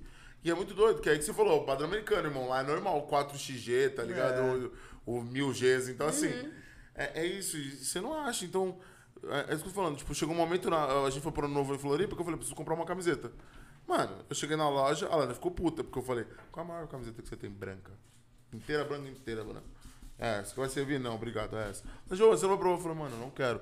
Por quê? Porque é constrangedor, tá ligado, é mano? É constrangedor, não, é, gente. Tipo, mano, eu só quero pagar isso aqui e embora. Tipo, eu fiquei vinte segundos na loja, tá ligado? A loja achou o bico. Serviu, tá ligado? Ótimo, ficou até grande, mas, tipo assim, é um bagulho que, mano, ó, ó, absurdo. Tipo, eu devia chegar lá e o cara falou assim, irmão, tenho todos os tamanhos do seu tamanho, mano. Tá ligado? A mesma coisa tinha que ser pra mulher, pra, pra qualquer coisa. Isso a gente tá falando de marcas comuns, imagina uma grife. É, isso é o que a gente chama de pressão estética. É, tá fora, isso é, isso é a prática da pressão estética. Pressão estética. Oh, e é assim, é, porque a mulher, principalmente, ela tá a todo tempo sendo atingida pela mídia. Então, a todo tempo, todo tempo, todo tempo. Então, todo dia tem um, um produto novo pra você passar na cara, pra você... mais ah, jovem. Todo dia, mulher em capa de revista, todas magras, perfeitas, campanhas magras, bonitas, outdoors magras, bonitas. É isso, a gente tá o tempo todo recebendo esse, desde que a gente nasce. Tem essa, a gente tá o tempo todo recebendo, você tem que ser assim, isso é bonito, senão se você não for assim, você não vai estar tá ali na, nesse outdoor, se você não for desse jeito. Então, tipo, é o tempo todo a, a pressão, assim, e isso acontece na prática também. Sim, a mano. Prática é isso, é você chegar numa loja e você não encontrar o seu tamanho, ou seja, você não pode ser desse tamanho. Não, e... Ou seja, você não, você não pode usar esse tipo de roupa, ah, é você falo, não pode tipo... usar esse biquíni, porque não tem o seu tamanho. Como é que assim não tem o meu tamanho, sabe? Tipo, é, como é que... Você não pode usar esse biquíni, você não pode ter esse corpo, você não pode... Isso é uma pressão, sabe? Não, e é doido que, tipo assim, a gente tá falando de dois mil e vinte e um e agora algumas marcas se preocupam, tá ligado? Tipo... Até... Agora sim, até a Victoria's Secret aboliu ah, as Angels, porque pode crer, elas, são as, elas eram as principais... Ah, cara da marca, né? Elas, mas elas eram as principais a fazer pressão estética em todas as ah, mulheres. É, todas as meninas eu... cresciam querendo ser uma Angel, mas é. Genética e, enfim, coisas da vida não te levam a isso e... E tudo bem, só que... E, e tem que ser e falado, foi isso tá mesmo. Ligado? Exato. E é muito doido, porque a gente tá falando uma parada que, tipo assim, a moda... Ela é isso que você falou, tipo assim... Outro dia eu vi uma, a, a, uma menina, Mariane, prima do, do Black. Uhum. Ela tem uma ateliê de moda, é, moda consciente. Moda sustentável. Acho que é moda sustentável. Moda sustentável. Moda sustentável. E ela, a gente começou a falar de moda e é realmente isso. Tipo, a moda é uma parada muito louca, tá ligado? Tipo... Ela contando um pouco, tipo, falando da parada dos jeans e tudo. É isso, mano. A gente tá, tipo... Tem gente que é escravizada pra você usar um, uma marca específica, tá ligado? Muita gente. Muita, muita gente, gente, tipo... Muita Quando gente. Eu perguntei isso de você fazer os seus biquínis, foi mais lembrando... Você tem essa preocupação? De tipo assim, mano... Muito. Ah, eu tô falando, não, não, né? Você, você é a favor de escravizar não, criança na vida? Não, desculpa, desculpa, gente. Não, muito. A gente vai, a gente conhece, a gente conhece a produção, a gente conhece as pessoas... A gente conhece, a gente sabe tudo, a gente fuça a vida, a gente sabe tudo, a gente se preocupa bastante com isso, assim, é bem... É porque bem deve ser um bagulho meio que padrão, né, você comprar, tipo, sei lá, uma Shein da vida, um negócio assim... Não, mesmo assim, que demore que tá mais, vindo a gente precisa, lá, a gente precisa lá, você não sabe de onde tá vindo, né, a fundo, se você não toma esse devido cuidado. Não sabe de onde tá vindo, a gente sabe de onde não tá é, vindo, tipo, essa é a questão de... Logo, quando você não se preocupa em saber, no fundo você sabe, tá ligado? A própria Shein mesmo, saber. Eles lançam mil novos produtos por dia, quem que faz? Mil é. Novos produtos por dia. E essa marca tá estourando, né? É uma marca da China, né? Ah, entendi. É uma marca da China. É que assim, é que a gente tem várias, várias temáticas e problemas aí. quando a gente fala de slow fashion, né, é a moda mais... Magra. Não, não, é uma moda mais... Como é que eu posso explicar? Caracterizada, é uma coisa mais, é uma coisa mais bem pensada, não utiliza trabalho escravo, são menos peças, são mais caras. São mais... A na pele é slow fashion, por exemplo. Hum. São poucas peças, mas a gente se Algo preocupa mais pessoal, com... com... É, a gente se preocupa com quem tá fazendo, com quem... Então, assim, no fast fashion, que é... Renner, C e A, milhares de peças no tempo todo, maciço, reposição. E, e você vai no rolê, você encontra alguém com a mesma roupa que você, porque aquilo já vendeu o Brasil inteiro, já rodou. É isso, isso é o fast fashion. Na Shein, é isso, é fast fashion puro. E geralmente fast fashion tende a vir de trabalho escravo, por causa da alta demanda. Então, assim, você precisa mil peças por dia, tipo, você precisa de alguém fazendo isso. Quem que vai fazer? E, e detalhe... É mais barato, né?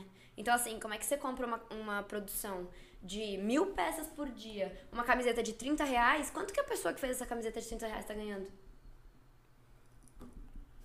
Zero. Reais. Uma camiseta fabricada do outro lado do mundo. Pô, né, isso mano? É real, né? Ela ainda tem que chegar Se aqui a gente tá pagando, uma, sei lá, numa camiseta da Nike, sessenta reais, mano, pra Nike deve ter custado, tipo, dois. Não, eu não digo nem da Nike em si, mas... Não, pensa, de alguém que produziu pensa, pra eles. É, mas não, mas pensa na Renner, na Riachuelo. Lá é muito barato, você encontra blusa de quinze reais. É verdade. quinze reais você compra uma blusa, tá ligado? quinze reais você compra uma blusa. Quanto custou pra Renner? Quanto, quanta pessoa que fez essa blusa ganhou? Tipo, Centavos. nada. Centavos. Centavos. Centavos, ó. E a logística, refugiados. Né, mano? O bagulho vem do outro lado do mundo, então, né? Então, o que, que é... Essa é a diferença do slow aqui, fashion tá um e fast fashion. No slow fashion, você vai comprar uma peça um pouco mais cara, mas você sabe que quem fez aquela produção tá ganhando bem. Eu sei que a costureira que faz biquíni da Ana Pele ganha bem. Eu sei que ela ganha o justo pra fazer a minha peça. Então, mesmo que eu faça poucas unidades, que eu pague mais caro pra fazer a minha peça, eu prefiro que a costureira que esteja fazendo a minha peça... ganho justo por essa peça. Pelo trabalho dela, não. Então, assim, é, quando a gente fala de fast fashion, Shein, por exemplo, é, sei lá, é, é impensável, porque você compra uma coisa lá, tem blusa de sete, oito reais. Que isso, é assim? Eles vão mandar pro outro lado do mundo por sete, oito reais? Não, não. Quem é que tá ganhando com isso? Tipo... Não, eles estão ganhando. É Muita doido, gente né? tá perdendo, quem fala aí. Tá um cara ganha e ninguém é perde. Tá Todo mundo, uma grande ah, massa dono, perde. É. Quem é que cuida. Agora, e quem tá fazendo essas mil peças por dia? Tá ganhando o quê?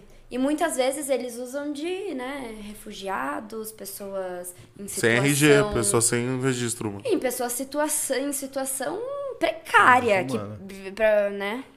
Então, assim, além de tudo, eles usam disso que é... É um absurdo. Caraca, que doideira, né? Por isso né, que mano? muita gente, gente incentiva muito não comprar na Shein, a não comprar... Assim, tem muitas marcas que têm se posicionado quanto a isso. A Zara sempre foi uma marca muito famosa por fazer o trabalho Usar escravo. Usar o trabalho escravo. Então, hoje em dia ela já se posicionou, já falou que não usa mais e tal. Então, as marcas estão direcionando porque as pessoas... É isso, a massa faz a marca. Então... Se a gente falar, a gente não compra, eles vão não ser compra. obrigados a mudar, entendeu? E é, e é foda, né? Porque, tipo, é, aí entra a parada do consumidor também, né? O cara olha ali uma roupinha por oito reais, uma menina, né? Shein é mais feminina, né? Não. Não, acho que não, tem, tem masculino também. Vende até planta. É, o café, tem de tudo. tudo. Se você quiser comprar é uma tipo mesa wish, dessa véio. que vende. É tipo Wish é tipo que tem as... Ah, é? Eu pensei que era só de roupa. Não. Não, tá, mas vamos lá, roupinha todo. a sete reais. Pô, mano... Não, agora eu falo assim, pô, isso aqui vai cair bem, vinte e sete reais vale a pena, tá ligado? Eu não pago isso aqui. Eu e é só sorte então, falar isso. Porque acho falando... que tá se beneficiando de um desconto, mas não, alguém é muita tá se fudendo. Que era que eu tava falando sobre, sobre várias temáticas que a gente tem dentro disso. Porque é um lugar que, querendo ou não, traz um pouco de, de acessibilidade pra pessoas que não têm dinheiro pra comprar num slow fashion. Às vezes a mesma peça que você quer comprar... Putz, eu não quero usar de trabalho escravo, a peça custa trezentos reais. Aí você fala, beleza, vou comprar na Shein, custa vinte e cinco. Entendi. Então a gente tem aí várias problemáticas, a, a serem tratadas, né? Mas o ideal é que a gente... Não use trabalho escravo, pelo amor de Deus. Que é trezentos e vinte e cinco. Mas é bom pontificar mesmo, né? Que a gente, quando a gente fala de quem ganha, os caras ganham nesse momento, né? De, tipo assim, sabe que aperta no, no povo da massa é no bolso, né, velho? Sim. Então, tipo assim, ele usa disso, né? A maioria Exato. Das pessoas não tem nem, às vezes, muito tempo pra pensar em todas as questões, né? O cara tá querendo só comprar um produtinho ali, ele encontra o mais barato, o que é conveniente pro bolso e dele e compra, dia, e nem imagina tá tudo, tudo isso. Cada vez mais... Opa... Hoje em dia tá tudo cada vez mais, assim, imposto pra gente. Tipo assim, hoje em dia no TikTok tem milhares de famosas. Daí as crianças de quinze, dezesseis anos, putz, eu quero me vestir igual essa menina. Só que eu não tenho dinheiro. Vou comprar na Shein, que tem uma roupa igual, que eu vou poder ter com esse dinheiro. Então, assim, é, a gente... É uma roda aí, gigante. Sabe o que eu acho? É muito doido essa parada. Tipo, você falou uma parada primordial, tipo assim... A galera se baseia no TikTok, tá ligado? Aí vê, sei lá, uma, uma blogueira estourada no TikTok. E aí vê a roupa dela, tá ligado? E, tipo assim, é muito doido isso, né, mano? Porque, tipo, tem os dois cenários, né, mano? Tem a roupa básica, né? Que tem a blogueira que vende que usa uma boa roupa básica. Tem a blogueira que ela usa Gucci, Versace, uhum. tá ligado? Então, tipo, Louis Vuitton. Então, é muito doido. Porque, de qualquer jeito, ela vai querer usar ou tentar algum produto que seja... parecido com aquilo, tá ligado? Não necessariamente vai... Tendências. Tem, a Shein, ela é muito famosa por trazer tendências a um preço acessível.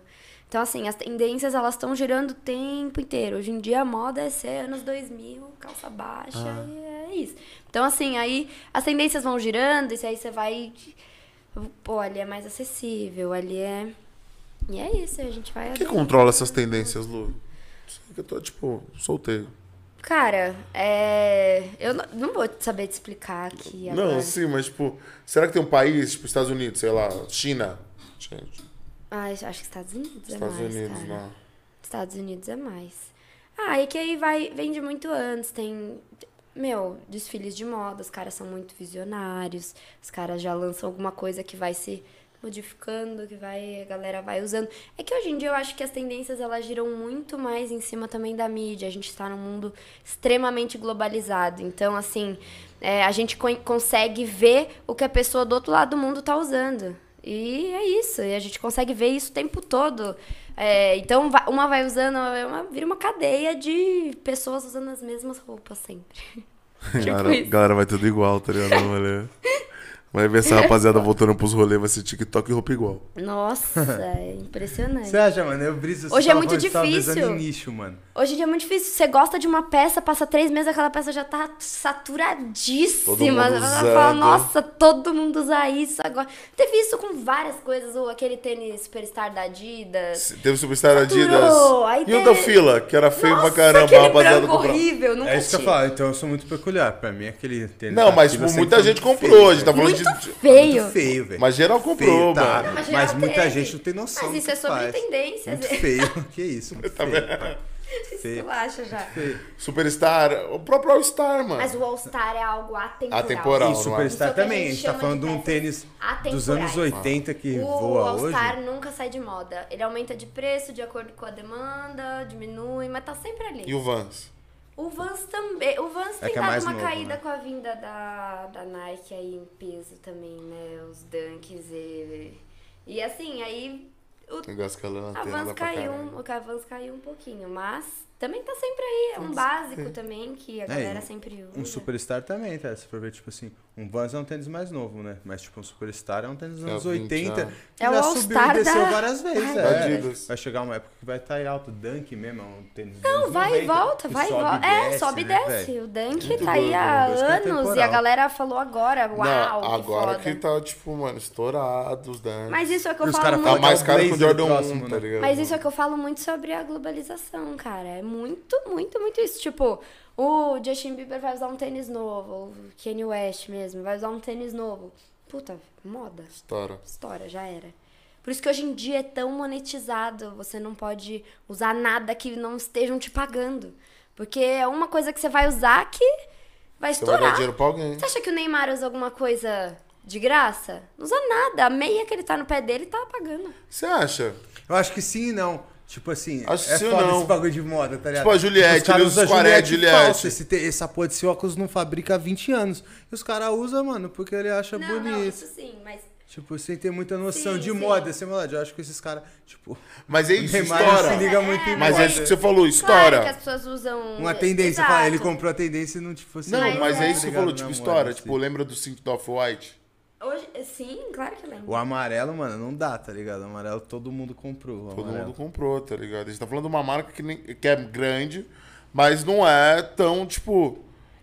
Uma van, o que era o Vans, o que era, tipo, não é tão... Off-White, é porque você tá indo pra uma grife também, pra uma... É, é muito, muito então, Nike, Nike Off-White, e Off-White, tipo, foi crescendo dentro das collabs, né?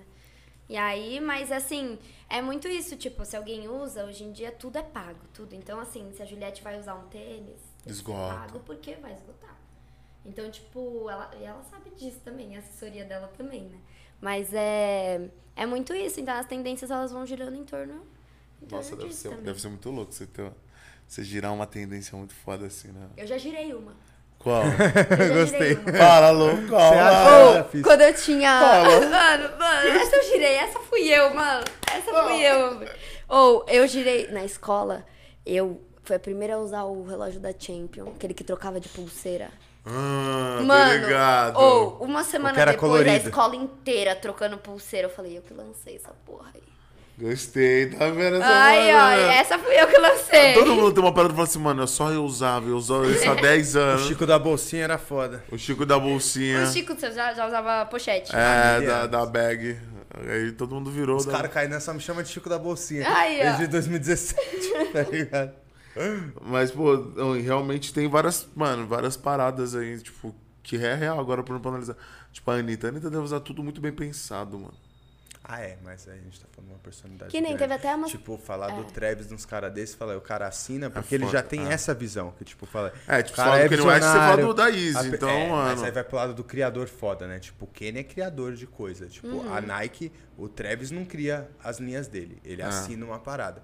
O Kenny, o, o Tyler, Drake Creator, os, o Drake com a Nocta, tipo, os caras participam da criação do uhum. produto e isso faz do cara, sei lá, mais genial, né, mano? Tipo, ele não é só um músico... Uma habilidade ele ainda é tipo assim, uhum. ele quando ele foca na moda, ele faz um bagulho muito foda também. É, muito, muito. E voltando aos biquínis, só pra é. mano, a gente não perdeu o fio da meada. E aí, você, como que foi? Rolou essa promoção que você falou? Tipo, então, é mesmo, cara, é. você voltou de onde começou mesmo. Você ia falar da promoção. É, aí a gente lançou, aí a gente fez os nossos... Olha a nossa primeira coleção. A gente... Tudo, tudo que a Na Pele faz, tudo tem um propósito, um sentido, um... Isso é o que eu mais amo na, na minha marca. Tudo, tudo que a gente faz tem alguma coisa por trás. Quando a gente lançou a primeira coleção, a gente foi estudar sobre filósofas fodas, sobre quem foi a primeira pessoa a usar um biquíni, quem foi, a gente foi, quem foi a primeira mulher a colocar um biquíni. Então, assim, a gente foi ir atrás e tal. E aí a gente pensou, o, o feminismo, ele é representado pela cor roxa. Por quê? Porque é a junção do azul com rosa. Igualdade entre mulheres e homens. Então, assim, tu, todos os filmes que falam sobre o feminismo, sobre a luta feminina, tem algo em roxo, fotografia roxa, eu sempre acabo percebendo isso. E aí a gente lançou a nossa primeira coleção, se chamava Cor da Força, cap, Cápsula um. Eram só biquínis roxos. Todos, é, eu... todas as cores, ro... todos os modelos, vários tons de roxo. E aí eram todos biquínis roxos, então sempre teve isso por trás. A gente vendeu tudo em um mês. Nossa, meu, maravilha, foi foda a nossa primeira coleção. Uh, que da hora, incrível. Aí, aí, assim, dentro do empreendedorismo, você não, você não vê dinheiro quando você é empreendedor. Só assim, depois de um tempo, quando sua marca já tá girando e tal... Pega todo o dinheiro que a gente fez com a coleção e investe em outra, faz outra. Aí na segunda coleção a gente fez uma cápsula que se chamava Psicologia das Cores, que eram biquínis dupla face, com cores complementares umas às outras, bem legal assim, mas a gente acabou fugindo um pouco do nosso conceito e a gente olhou pra trás e falou, hum, nossa, não era o que a gente queria, não era...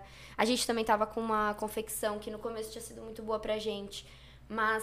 já não atendia mais o que a gente queria, não trazia a qualidade que a gente precisava, porque a nossa marca estava crescendo e a nossa qualidade não. Então, a gente foi E aí a gente voltou um pé atrás na terceira coleção. A gente lançou uma coleção que se chama Essência, que é voltar atrás, porque a gente tinha perdido. E aí a gente falou, vamos fazer a nossa coleção, se chama Essência. Ah, que bom, então, que, tipo, era bem um... original, né? Tipo, ah, vou voltar lá que a gente... Vamos voltar, porque a gente... Dois passos pra trás, porque a gente errou e vamos... Dois passos pra trás pra dar um pra frente. E aí a gente fez essa coleção chamada Essência, que eram os nossos modelos que a gente desenhou. Então, era a essência da nossa marca, junto com cores essenciais pra você ter no armário branco, preto... Tal. E a gente lançou também, como era uma coleção de inverno, a gente lançou um conjunto de moletom também, com as cores da Na Pele. Então era a nossa essência dentro de uma coleção, porque toda...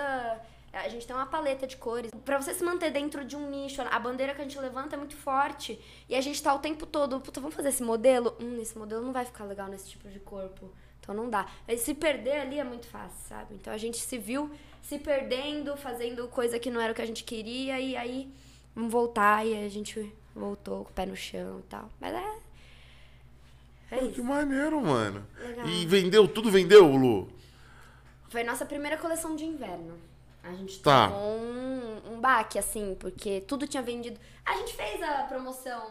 É, voltando da promoção. A primeira vocês fizeram a promoção. Nossa, voltando. Não, não foi na primeira. Na segunda, a gente não vendeu o tanto que a gente queria. Aí a gente falou, vamos fazer. É a hora dela. Vamos fazer essa promoção. Aí a gente fez, a gente estipulou um frete fixo, né? E aí a gente só pagava o frete, o biquíni saía de graça. A gente vendeu tudo em doze horas. Foda, hein, mano? Tudo que tinha, louco. A gente vendeu. E... e falando na parte de biquíni, tipo, gira bem, agora falando de modo geral, tipo, a primeira coleção de inverno... Não... É, a primeira coleção de inverno, a gente, assim, a gente tomou um baque, mas tá, tá indo bem, a gente ainda tá nessa coleção, já estamos desenvolvendo a, a próxima também. Mas é que assim, cara, fazer biquíni é um... Cara, tem muito concorrente. É, imagino. É um lugar que tem muita concorrência. Muita, muita, muita, muita, muita. Real, assim. Já teve umas sabia. pessoas que te copiaram, que você leva assim, ih, tá me copiando essa porra, hein? Que a gente tem já aqui no podcast. É. Olha os caras, mano. É foda. Te copiam. Não.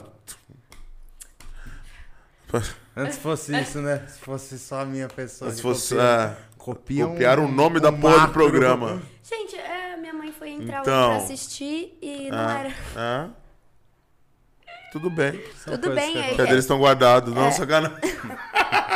É mula, é mula. Não, não, não. Não, mas isso quando, tipo, vai lá, vai lá pegando não, esse... É isso, eu acho que o que é de vocês tá guardado. Então. Não é o que é deles. Não, a nossa hora vai chegar. O de vocês tá guardado. Essa é a frase. Não Verdade. interessa, pode vir, pode fazer com o meu nome, que se foda vocês. O que Gostei, é o de vocês aí, tá guardado, não o deles. O deles, eles se viram aí com o destino, mas... Deus vai demorar pra achar. Ah, mas o de, mas o de vocês tá guardado. Eu já falei isso pra vocês. E... Tem esse lance, Lu? Você já olhou uma peça e falou assim... Hum. Não em peça. Não em peça. Mas... Identidade. Um pouco de identidade, um pouco, assim, ensaios que a gente faz. Porque a gente também tem uma coisa muito legal que, assim, todo ensaio que a Na Pele faz, não é um ensaio qualquer. Quando a gente faz... Primeiro que a gente não contrata modelos profissionais. A gente prefere contratar nossas amigas... É, é, eu percebi, pessoas conhecidas por simplesmente a gente pessoas querer reais? mulheres reais. Imaginei mesmo. Tipo, a gente gosta de ter mulheres reais. Então, assim, vai ser difícil você modelar pra câmera? Vai, mas vai conseguir. Você e outra, a gente tá aqui entre amigos. Falei, quando é, tá entre amigos é mais fácil. Eu já levo pô. a garrafa de vinho pra é, elas. Vai demorar falo, o tempo que for. O vinho participa muito da, de muito. tudo, né? Muito. Mas aí, muito, inclusive. É, mas assim, então quando eu faço um ensaio...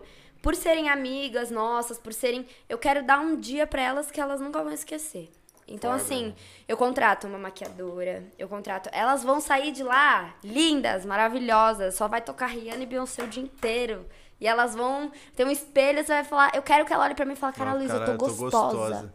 Eu tô gostosa com esse biquíni, eu tô linda, eu tô maravilhosa. E aí a gente faz as fotos. As fotos é, é, o, é o combo, mas assim... Eu levo, eu contrato salgadinho, coxinha, bolinha de queijo, vinho, cerveja. Ih, é um dia que eu quero Gostei, pra elas... que maneiro, mano. É um dia que eu quero pra elas, tipo... Que elas nunca tiveram, um dia de princesa, assim, sabe?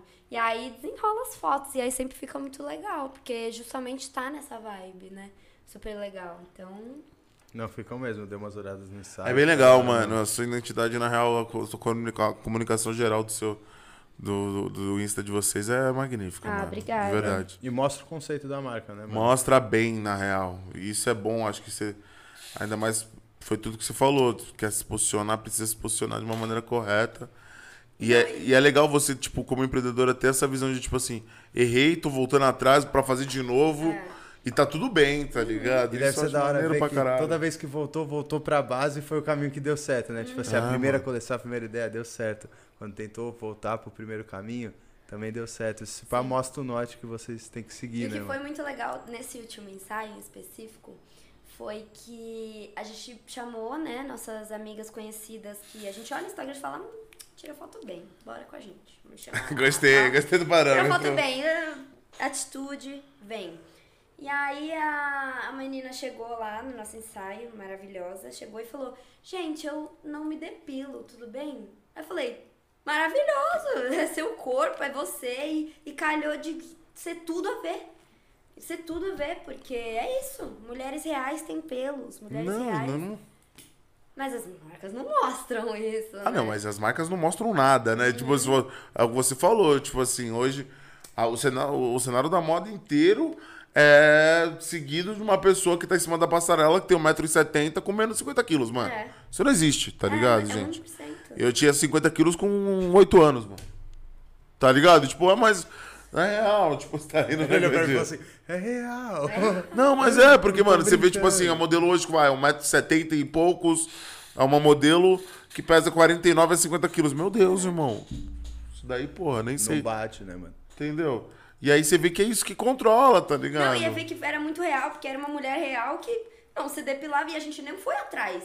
Pra você ver que não é uma, uma marca também que fala, eu vou representar todas as mulheres e vou contratar uma de cada jeito. Não, é, não. Vem com a gente, e são mulheres reais mesmo, e ela chegou lá e ela falou, não me depila, e a gente falou, ótimo, maravilhoso, é um plus, vem com a gente, e aí, sabe, tipo, a gente quer... Fez ensaio, que super feliz, amou o biquíni, levou pra casa. Aí elas falaram, é engraçado, todas falaram, putz, Luísa, o que você tá me pagando, eu vou ter que comprar um... Todas elas, mano, eu vou ter que comprar um, que eu, que eu ganhei aqui pra, pra trabalhar pra vocês, eu vou ter que comprar um biquíni. Caralho, isso é maneiro, mano, funciona, mano. Fideliza a ideia, né, ver o que o pessoal isso comprou incrível, de fato. Isso é incrível, mano. Isso é incrível, isso é incrível. Eu vesti mulheres de quarenta anos, quarenta e poucos anos, que olharam e falaram, Luísa, eu tô com aflição de tá na, de tá na praia, eu tô com aflição de usar seu biquíni porque parece que eu não estou usando nada. Eu tô, às vezes eu fico, tipo... Será que... E eu não tava usando nada, esse é o intuito, é conforto, é... E ela Fica tava bem. me agradecendo, sabe? Então, é sobre isso, é sobre isso. Caralho, que maneiro, Lu. E você pensa em fazer, tipo, agora já teve a coleção inverno. É isso que eu faço, você falou, começou com ah. peça junto na coleção de inverno? Conjunto de moletom. Conjunto de moletom. Uhum. Imagina ela faz o biquíni de frio, ia ser maneiro. Maiô vocês fazem também, Lu? Biquíni de frio. A gente faz, maiô também. Tudo depende da, da coleção, da proposta da coleção, da... do desenvolvimento, da coleção, da escolha e tal, mas a gente faz também. O ideal é sempre esse, a gente sempre busca por feedbacks que a gente possa trazer me- coisas melhores. A gente fala, a gente não quer agradar todo... A gente não quer, tipo, sei lá, fazer um biquíni que não vai agradar todo mundo. A gente quer que, assim, você não gostou? Por que, que você não gostou? A gente sempre posta toda a coleção. Toda a coleção a gente fala, o que, que vocês não gostaram? O que que você, o que que você mudaria nesse modelo? Ah, eu faria uma bunda maior, eu faria uma sustentação a mais no peito, eu faria... Próxima coleção você vai ter isso, entendeu? Então, assim, é... trabalhar com isso é muito legal, porque tem marca que não tá nem aí, compra quem quer. É isso, compra quem quer. Não... Mas como a minha marca tem esse ideal tão forte de, de trazer todas as mulheres, né? A gente tem que ouvi-las. Não tem como vender se elas não. Você já teve a oportunidade ouvidas. de estar andando na praia e ver um biquíni teu? Ainda não. Ainda não. Nossa, mas isso vai ser mas foda. Mas vai ser legal. É, isso, isso vai ser, vai ser foda, foda, hein, mano? Oh, teve um dia que eu fui pra praia com a minha família, todas as mulheres foram de na pele.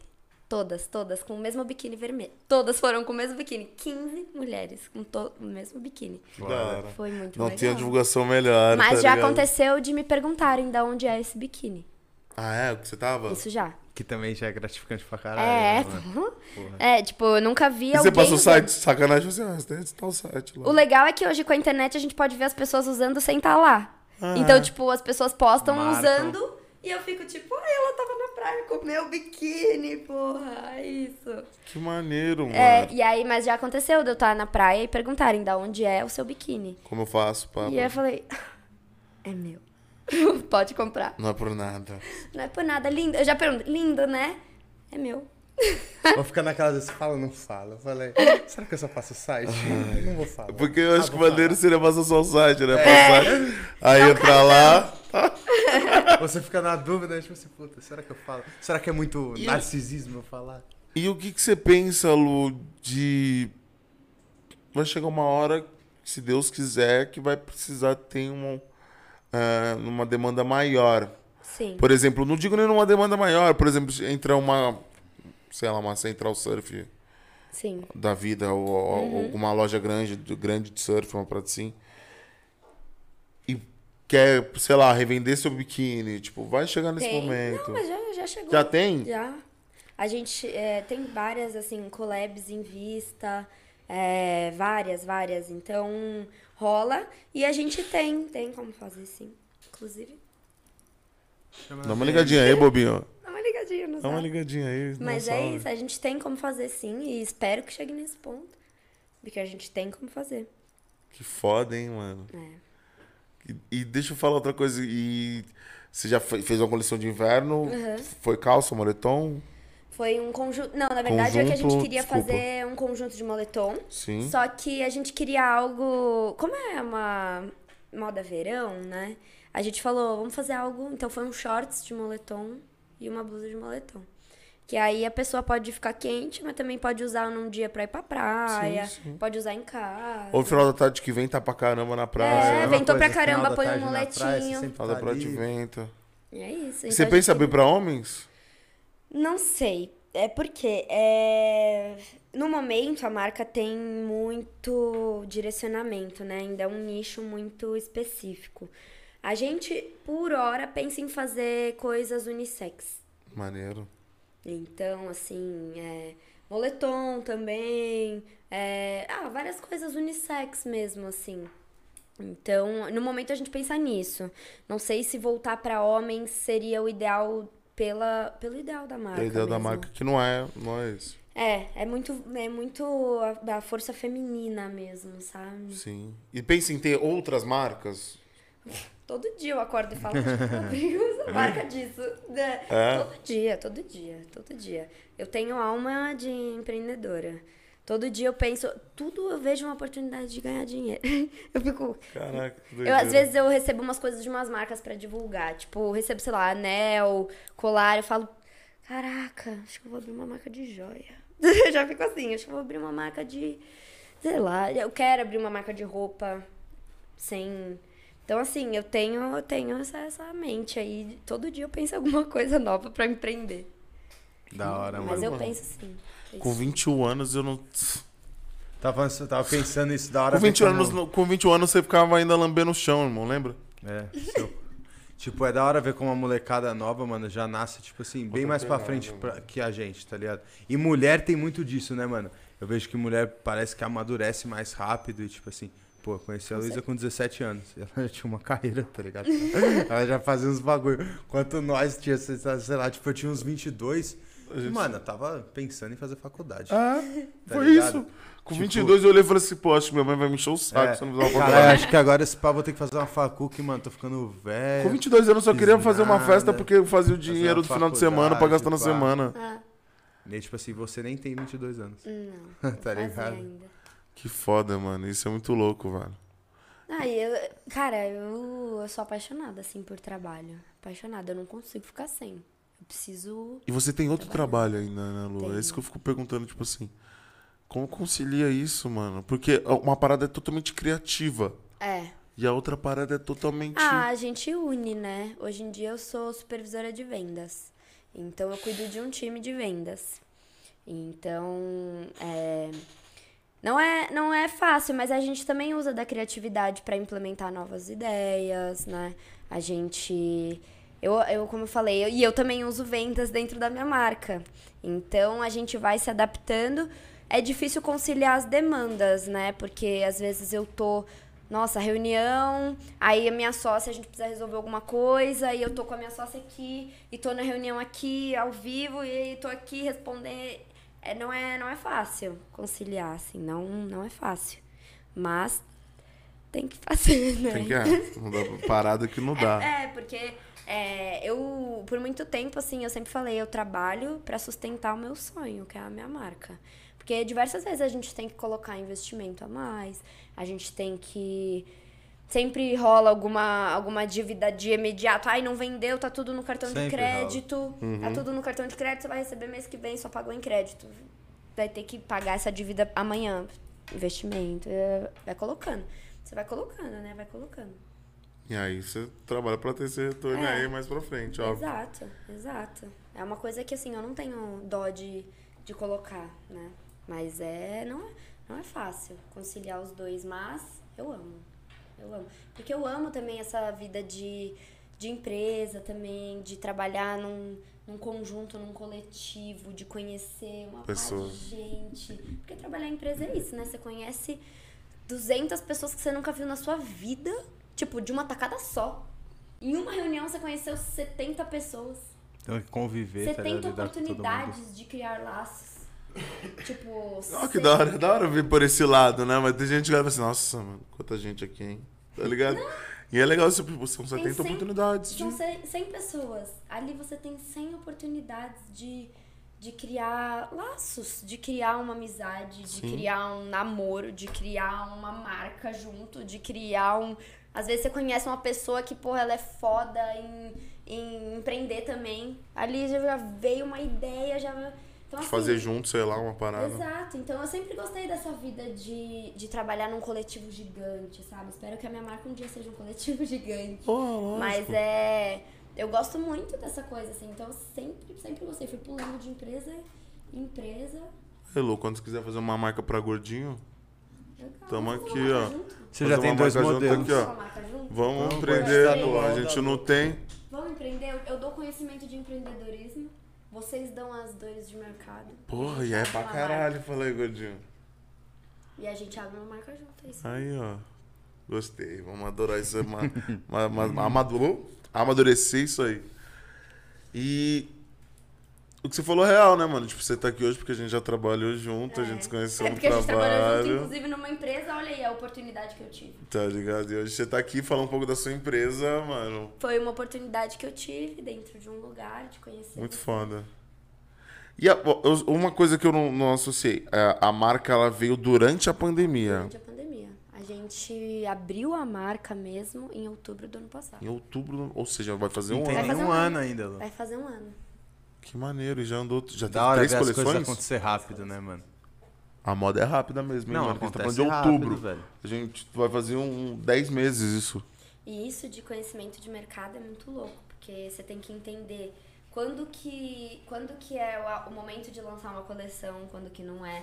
Quando que é o momento de lançar uma coleção de inverno, quando é o momento de esgotar a coleção de inverno, então fazer promoção, fazer...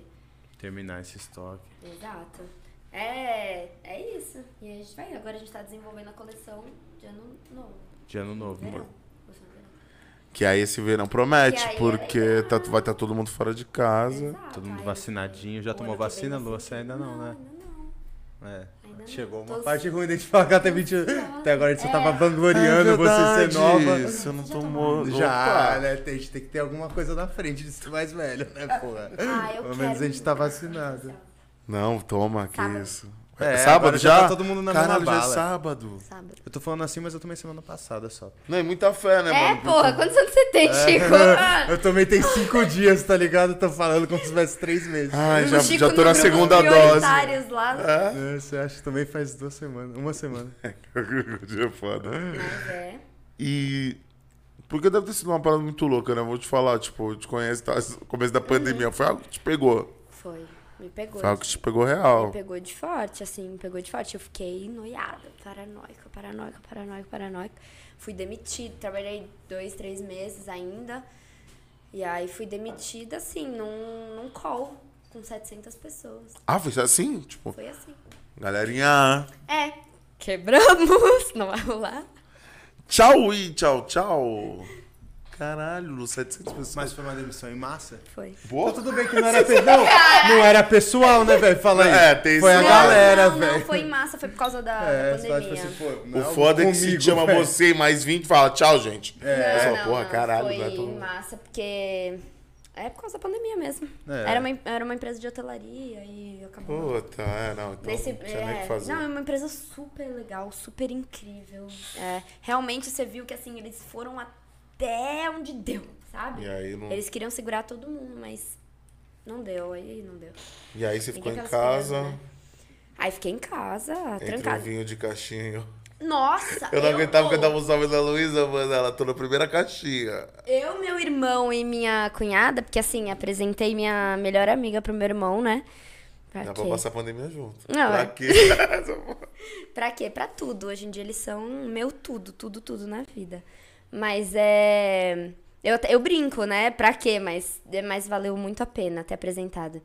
E aí, eles moraram juntos. Na, ela morou na minha casa por um ano. Então, tipo, foi a pandemia inteira. Eu, minha melhor amiga e meu melhor amigo, meu irmão. Então, tipo, a gente conseguia se divertir, sabe? A gente bebia muito. Nossa, a gente bebia muito. Yoga de manhã. Yoga de manhã, mano. O equilíbrio. Mano, o equilíbrio. Aí eu não aguentava os stories, mano. Quando ela falou assim, caraca... E você via que você falava assim, Luísa, terça. Ela, não, só uma caixinha. Era uma caixinha, não era um vinho de caixinha, não era uma parada assim que você tomava. Vinho de caixinha? Do quê? Um vinho de caixinha, não, não. era? Não. Não foi você que tava no vinho de... Eu bebia muito vinho, vinho. mas era de garrafa. Mesmo. Mas era de garrafa, não, não sei o que eu ano. Eu bebia muito vinho. Muito vinho. Muito, todo dia. Todo dia. Eu era o combo, mano. Era aquelas plantas, a taça de vinho, a música. Era as plantas e manhã yoga. É, era aquele padrãozinho. É, fazia yoga. Eu tentei, eu tentei essa vida. Yoga, yoga, yoga. Não, mas você, você faz ainda. Não, hoje em dia eu amo, eu amo fazer yoga, amo muito. É, é que eu sempre fui de esporte... Eu sei, mano, joguei futebol nove anos, uhum. né? E aí, tipo, eu sempre fui do esporte... Full mais time, pegado. assim, mais pegado, de, com objetivo. Então, assim, eu conheci a yoga, que é algo mais espiritual, de respiração, de momento, presença, né? Assim, e, e me ajuda muito, eu gosto muito da yoga. Eu gosto de correr, velho, eu gosto muito de correr também. Mas hoje em dia eu continuo com a yoga, mas foi frenético no começo da pandemia.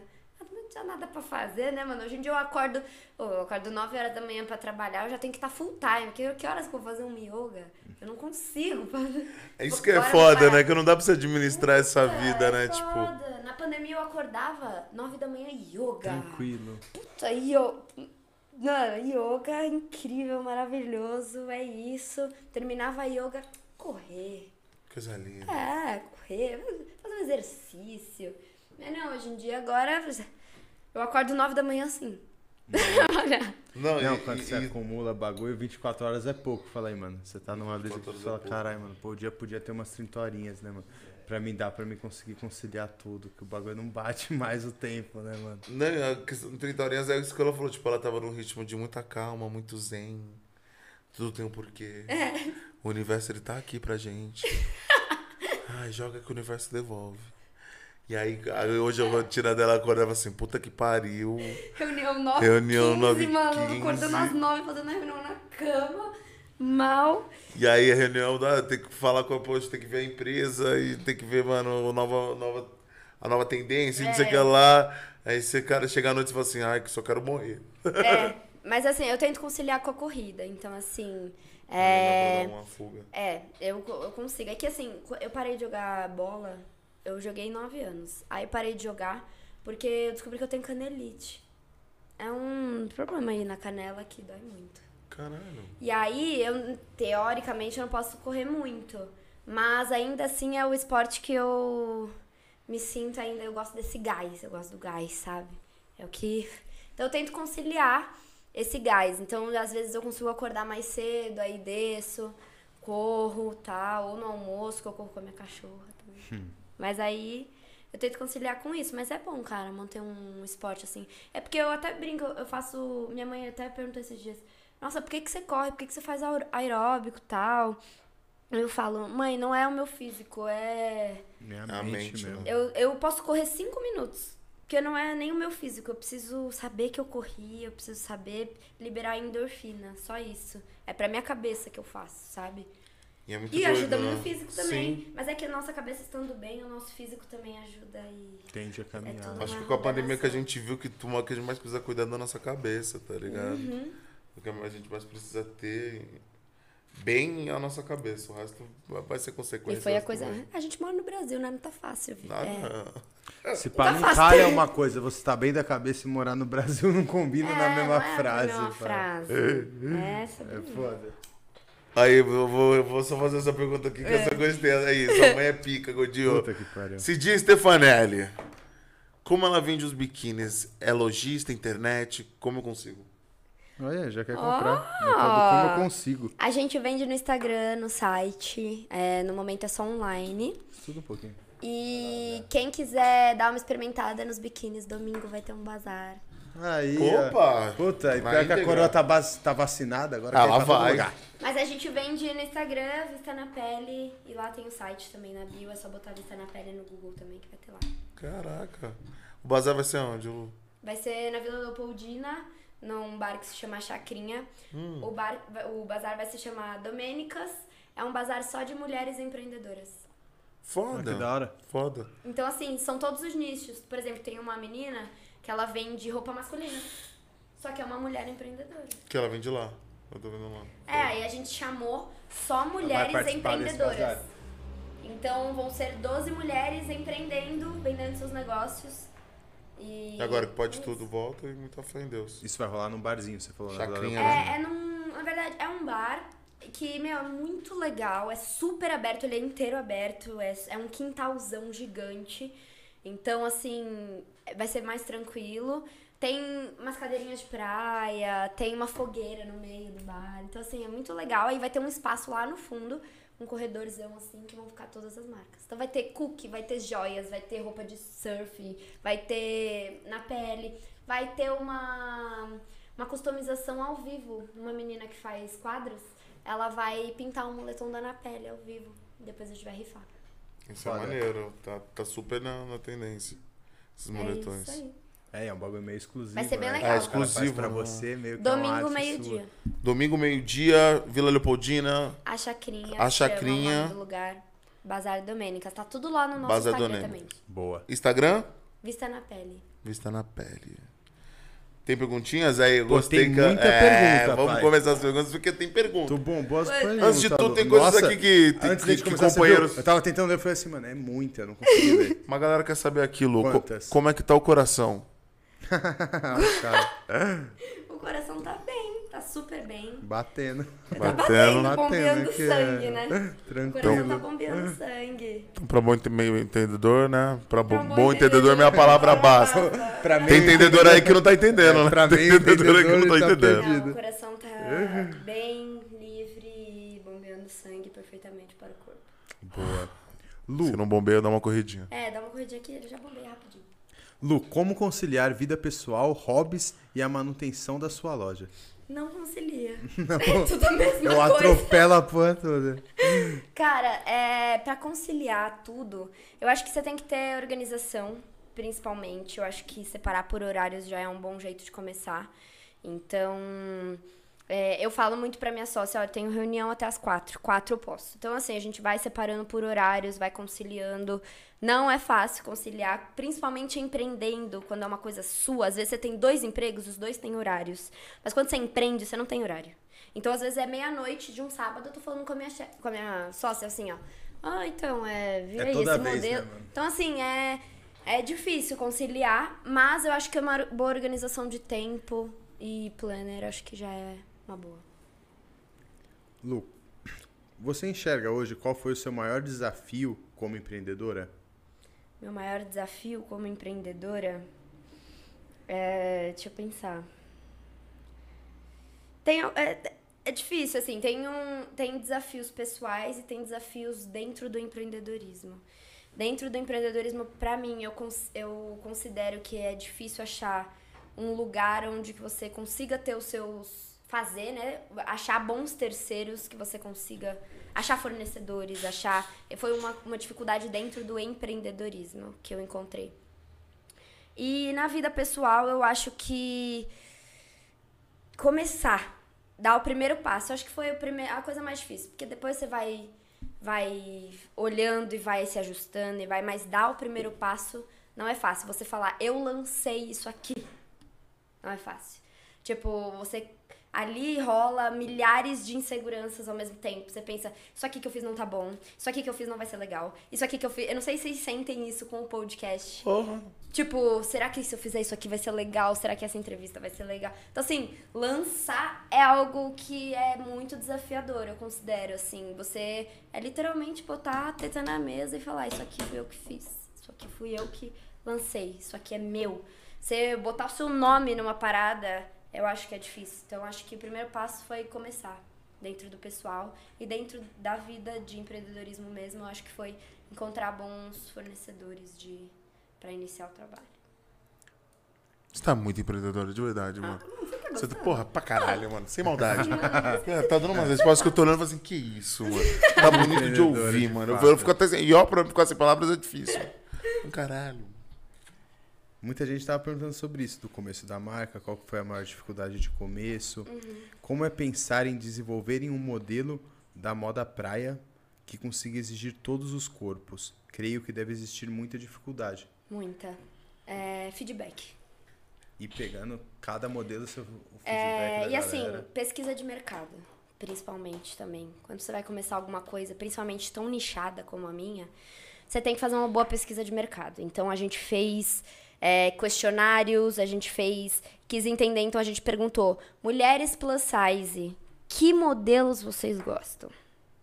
Mulheres mag magras, mulheres trinta e quatro, mulheres trinta e dois, mulheres muito magras, que modelos vocês gostam? O que vocês acham que fica, no bom, fica bom no corpo de vocês? Então, assim, esse, esse foi um dos principais passos da marca, foi essa pesquisa de mercado que a gente fez. A gente fez vários questionários em vários grupos, em vários... E feedback ajuda muito, porque você nunca vai acertar de primeira. Sim. Nunca. Então, o feedback das pessoas vai te fazer melhorar. Então, quando chega uma mulher que comprou o meu G G e ela falou, o seu G G ficou pequeno em mim. Hum, então tem algo errado. Vamos mudar. Ou, ah, é, o seu modelo não sustentou o meu peito, senti que não tem sustentação. Vamos mudar. Então, assim, o feedback é muito importante, muito importante. Então, é muito difícil, respondendo a pergunta dela, é muito difícil ter esse nicho e aderir a todos os corpos, mas os feedbacks e a pesquisa de mercado ajudam bastante. Louco, Lu. Louco que, pelo que eu entendo, pelo que eu tô ouvindo, você busca o, tipo, a parte que, que tem uma, uma um, que tem muita demanda e que o pessoal não tá atendendo, né? Porque a gente, isso. Quando pensa em pesquisa, em pesquisa de mercado, eu, pelo menos, eu penso assim, o que, que o pessoal tá mais consumindo.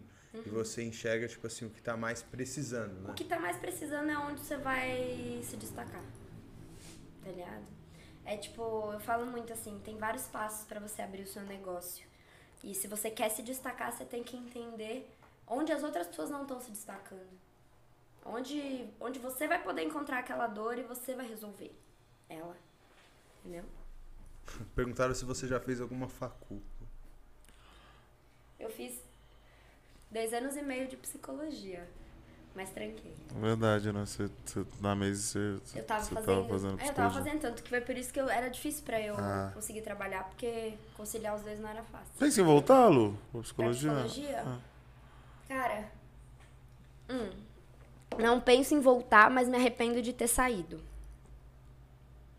Pelo tempo já feito? Pelo tempo já feito, já podia estar com diploma. Sim. É, hoje em dia eu foco muito em cursos, eu faço muito curso voltado para empreendedorismo mesmo. É, inclusive, gente, é, quem tem vontade de empreender, no Sebrae tem muitos cursos gratuitos. Eu fiz um curso pelo Sebrae que se chama Organize Seu Negócio, que eles ensinam a você a cuidar do seu marketing, a cuidar do seu caixa, do seu fluxo de caixa. Meu, muito legal. No Sebrae tem vários cursos para empreendedores. O Sebrae é o portal do empreendedor, né? É referência, né? Pra, então, pra... É, tem vários cursos muito legais. Mas, assim, me arrependo de ter saído, mas não, não voltaria hoje. Não voltaria. Não. Não. Faria uma outra faculdade? Faria, faria... É que, assim, faculdade é mais difícil de dizer, mas... Um curso, né? Cursos vários. Cursos vários. Faculdade, acho que eu faria uma administração por ter muito a ver com o meu nicho, por ter... Eu falo muito assim pra minha família, até eu comento muito, que eu não, eu não, não encontrei ainda um lugar que eu quero... Um diploma é, eu vou levar isso pra minha vida. E eu sou muito fluida, eu gosto de ser fluida. Eu sou apaixonada pelas mudanças da vida. E eu acho que um diploma, não é que me prende, mas me nicha. E talvez eu não, não é, sei se eu, se tá eu me encaixo dentro desse, desses nichos, assim. Não sei. Não sei dizer hoje, assim. A nossa metamorfose. Hoje você se enxerga realizada com o seu trabalho, Lu? Não, nunca. Não? Não me enxergo realizada. Pega... Eu gosto que ela, ela me tá rindo, não, nunca. Se a, se a gente tá realizado, a gente não tá aprendendo nada. Tá acomodado. Gente, é. Hoje, zona de conforto é o nosso pior perigo da vida. É, quando a gente tá... Eu não me sinto... Eu me sinto feliz. É diferente de realizada. Realizada, eu sempre... Eu gosto do incômodo de ter sempre algo pra mudar. E acho que a realização vai muito nisso, assim. A realização é um sentimento de... Eu fiz tudo que eu pude. E eu não fiz tudo que eu pude ainda. E ainda tenho muita coisa pra fazer. Então, eu não me sinto realizada, mas me sinto feliz com tudo que eu já criei. Acho que o grande lance é você se apaixonar pelo processo, né? É. Eu sou apaixonada pelo processo. Curtir cada momento. Tudo vem pra evoluir e tudo vem pra ensinar, tá ligado? Acho que aí você deve estar nessa fase de, de cada dia se apaixonar. Igual a gente tá aqui, tipo... Cada dia é uma parada diferente, a gente pode até ficar bravo, chateado, mas é o processo e é com Sim. o tempo que as coisas vão começando a se alinhar mesmo. Exato. Não dá pra você cobrar. O processo é lindo. Ah. O processo é lindo. E eu, eu vejo a vida sempre como um processo, não tem um final. Eu nunca vejo assim, assim, onde eu quero chegar, eu quero ir. Eu quero ir, eu quero ir. Lógico, estipular metas é super importante até pra você ter um foco, Sim. né? Estipular metas é muito legal, mas um final eu não vejo. Eu não vejo um final. Então, assim, metas, concluir metas, criar outras. Então, como já dizia, Dilminha. A gente tem uma meta, meta a gente dobra, dobra a meta. meta. Não tem ela, é né? isso. Você dobra quando é, sai de meta. É, exato. Então, Minha a gente vai é criando foda. metas, metas, metas, metas, metas, mas o final é algo... A gente não sabe. Gostei que ela citou de Dilma. Minha mãe, minha mãe tá em todas. Lu, como você lida com as críticas?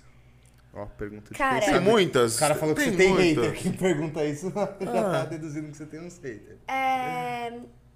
Cara, a, graças a Deus, a Ana Pele não tem, não tem haters. Que bom. Mas eu amo críticas. Amo. No dia não é bom. Eu falo pelo meu trabalho também. No dia não é bom. No dia é triste, no dia é, eu choro, eu sou assim. Mas é, eu aprendi com um grande mestre que eu tive a oportunidade de trabalhar junto. E ele sempre me falou, quando você não tá na merda, você não tá fudido em alguma questão da sua vida, quando tá tudo bem, você não tá aprendendo nada. Você não tá aprendendo nada. Quantas vezes você aprendeu... Me conta assim, quantas vezes você aprendeu estando na merda e levantando, e quantas vezes você aprendeu quando tava tudo bem? Quando tá tudo bem, não tem muito o que aprender mesmo, não. A Agora quando tá na merda, é, que é foda ficar na merda, né? A gente fala então, que... é foda, só que a gente é fala da... merda é foda, mano. Tá a gente começa tipo... a enxergar a merda quando Às vezes é foda. Também. Porque quando a gente tá bem, quando tá tudo lindo, maravilhoso... Você não tá aprendendo nada. Mas quando você tá tomando crítica, quando você tá tomando cara na cara, você tá aprendendo de algum jeito. Nem que você não saiba. Sim. No dia você pode falar, nossa, eu não aprendi porra nenhuma, que se foda assim. Agora, tipo, depois, anos, você vai olhar e falar, aquele dia, aquela crítica que eu recebi foi foda. Eu mudei ali. Então eu lido assim com as críticas. Tipo, eu gosto, tanto que eu até falei, né, na pele a gente pede críticas. A gente não... A gente Deixa não esse tem. canal bem aberto. Então a gente pede, porque a gente precisa disso pra crescer. Ah. A gente precisa que vocês falem, isso aqui tá ruim, isso aqui precisa melhorar.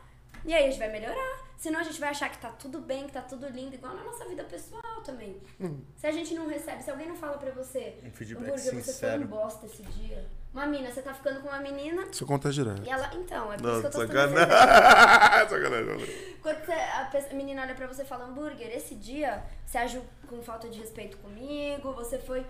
Caralho, naquele dia você pode olhar e falar, ah, você que se foda então, e beleza. Mas depois você vai olhar e falar, não vou fazer de novo, tá ligado? Então é assim que eu lido com as críticas. resposta complexa, né? Muito. E, ela, não, não, e as críticas veem isso mesmo pra amadurecer. É. é que você usou os exemplos de mulher, pô, pra mim não me encaixa, que tá difícil. Mas você acha que você é um cara que aceita sacanagem. A crítica fácil, pai? Não. Não? Não. Não, eu aceito. Eu aceito. Até mais do que eu deveria. Porque eu nunca erro aqui. E eu fico ouvindo críticas sem errar. Mas tudo bem. É, Lu, os caras criando uma tensão no vídeo. Você tá fez agora? Eu, eu só lembrei, passou do ponto. Ah, gostei. Lu, perguntaram como você... Você ah, passou cara, muito ponto nessa. Como vocês escolheram as instituições que vocês ajudam? Opa, como que é isso? Eu perdi isso daí. É, a Na Pele, toda coleção que a gente lança, a gente escolhe uma instituição que ajuda mulheres em situação de vulnerabilidade. Muito foda, hein? Então, toda a coleção que a gente lança, a gente escolhe um nicho diferente. Então, a primeira coleção, vou dar um exemplo, é mulheres em situação de vulnerabilidade financeira. Então, são instituições que ajudam mulheres em situação de rua, mulheres em situação precária. Então, toda a coleção a gente escolhe uma, uma instituição que vai ajudar mulheres e a gente doa uma porcentagem de todas as vendas. Pô, que irado. No final da coleção. A gente vende, termina a coleção e faz a doação. Eu não sabia. Essa instituição e... que a gente está fazendo agora dessa terceira coleção se chama Bem Querer Mulher, que ajuda mulheres em situação de violência doméstica, que ajuda mulheres em situação de, de vulnerabilidade financeira também. É uma instituição que engloba bastante gente. E aí a gente escolhe a instituição, cara, muito, muito estudo, porque a gente fuça, a gente entra, a gente, a gente pede indicação. Então, é nesse sentido assim que a gente vai buscando. E todo, toda a coleção a gente quer abordar um nicho diferente. A gente está procurando uma instituição que ajuda mulheres em cárcere. E a gente encontrou uma, mas acabou não dando certo, então a gente está procurando outras também. Então é assim que a gente vai procurando. Indicação, procurando, no, assistindo vídeos, assistindo... várias coisas e vai encontrando, entra em contato, fala, ó, a gente é uma marca que ajuda mulheres também, a gente queria doar uma porcentagem das nossas vendas pra vocês, tudo mais. Louco, deve ser gratificante, que tem Pô, tudo a ver caralho, com o trampo, né? É demais, é demais, e muitas pessoas até compram por causa disso, é muito louco. É, a mulher isso quer é ajudar maneiro também. De, ah, não, e é maneiro... Porque realmente é o, é o que o seu público espera de você. Uhum. E é você tá vender não só uma roupa, eu falei, vender uma ideia, um conceito, é, mano, de modo de tipo, pensar, tá ligado? Tem um começo, meio e fim pra tudo, tá ligado? Uhum. Pro lado social da marca, pro lado responsável da marca, lado mais pro lado comercial da marca, uhum. lado estético, diversi- é bonito. É, diversidade da marca, é muito louco isso, muito louco. Lu, como funciona o processo de criação de cada coleção? Muitas garrafas de desagradável. É, depois de três garrafas de uísque a gente cria um. Não, na verdade, é como eu, eu comentei muito aqui, então vou até ser breve. É, a gente pensa, primeiro, a gente tem que pensar em mercado. Então, que tipo de coleção que a gente vai fazer? É uma coleção de inverno, é uma coleção de verão, é uma coleção de outono? Como tá o mercado agora? O mercado tá, meu, com foco em várias cores... Então, é assim, e os modelos a gente vai selecionando, a gente vai procurando, e aí a gente vai fazendo a junção, vai desenhando, tá? Entrega para o nosso, para o nosso costureiro. E aí é assim que nasce, porque nasce tudo que a gente faz, como eu falei, a gente traz um ideal, tudo. A gente quer trazer uma ideia, então é a primeira coisa que a gente pensa. Vai ser uma coleção do quê? O que, que essa coleção vai agregar a essas pessoas? O que, que a gente vai poder trazer de história para essas pessoas e tal. E aí a gente pensa nisso, no ideal. Aí depois a gente pensa nos modelos. Então a gente tem que ter modelos que casem com o ideal da coleção. E que casem com o ideal, com, o, com como está o mercado atualmente, né? E aí a gente faz o processo de criação. Daí vai para pilotagem, modelagem... Quanto tempo demora esse processo, Lu? Cada confecção... O processo de uma coleção inteira ou de ah, pilotagem? Uma coleção, um pessoal, uma coleção inteira. Ó, cara. A gente já tá com a coleção de verão estruturada pra lançar outubro. Então, vai alguns meses aí. É que assim, a gente ainda é corrido. Ah, mas então. as, geralmente marcas pensam sempre um ano antes. Ah, é? Tem, uhum. tem, tem que ter essa preocupação. A gente é muito corrido por... Por, por demanda e tal, mas geralmente vai um tempo aí até você estruturar algo, né? E qual o maior sonho para sua marca? Encontrar uma pessoa na praia que usa é? meu biquíni. É? Aneiro, aneiro. Essa foi foda. Não, porque é, eu acho que eu se parar, tipo, mas olha falar. Meu momento ah lá, atual é isso, maneiro. É tá vendo uma pessoa e ver ela passando com meu biquíni, que eu não conheço. Porque você vê o seu trampo na rua, mano. É, é isso. Tá ligado? É isso. Eu, eu e a Má, a gente... Claro, somos empreendedoras, a gente vê dinheiro e tal, mas a gente tem um sonho muito maior de ver a nossa marca sendo reconhecida do que botar dinheiro no bolso, sabe? Sim. A gente tem um ideal muito forte que a gente quer levar pro mundo. Então, é... É isso. É um, mano... É um é dos um... meus sonhos, é esse. Encontrar é... uma pessoa na praia com Na praia não precisa nem ser em Ibiza. Não. Pode, Pode ser no Guarujá. Norte. Pode ser no Guarujá. Guarujá. Cervejinha... Cara, eu acho que você explicou um pouquinho pra gente, mas é legal você falar isso. Por que na pele? Por que na pele? Ah. Quando a gente criou a marca, é, a gente queria encontrar algo em comum que todas as mulheres têm. Na, e aí, o que, que as mulheres têm em comum? Tudo que as mulheres sentem é na pele. A gente sente dor, a gente sente prazer, a gente sente carinho, a gente sente toque, a gente sente tesão, a gente sente é, abuso. Tudo onde a gente sente é na pele. Em mim, nela, dela. Então, tudo que a gente sente é na pele. Todas nós mulheres, o que a gente tem em comum é que tudo isso que a gente sente, a gente sente na pele. Muito é foda. Isso. Muito foda. E nada mais. É uma parada que até é simples, né? Se você for pra ver, não foi. E é real, tem tudo a ver com todo o uhum. conceito que você implantou. Tudo tem um conceito. Tudo tem um conceito. Isso é maneiro, mano. Porque é até bom pra você não se perder. É. Tipo, você como marca não olhar o momento e se perder no caminho. Uhum. Tá ligado? Ah, é descendo. Aí, é, faria o curso de moda? Sim, quero fazer. Ah, quer fazer um cursinho de moda? Os caras aqui podem explicar. Os caras aqui é bom com moda. Eu visto ele. Tudo que esse cara Aí usa, esse ele cara pegou bota na cabeça que ele, que ele é... Ah, deixa pra lá. Eu não preciso botar, né? Ele acha que ele é o... Mano, o Kenny West. Ah, o Kenny West. Botando... Kenny? Yo. Kennyzinho. Não, outro dia eu vim aqui, ele falou que eu tava agredindo a moda. Toda semana ele falou uma parada assim. Mas eu gostei do boné combinando com o casaco, achei legal. Ah, bobinho, vai, bobo. Falei pra agradar, falei pra agradar. Amizade é tudo. Né? Ah lá, ele é ah, foda. Amizade. Lá. Não, não, tem mais uma aqui, peraí, peraí. Ah, já perguntamos. Pode dar algum spoiler sobre a nova campanha de verão?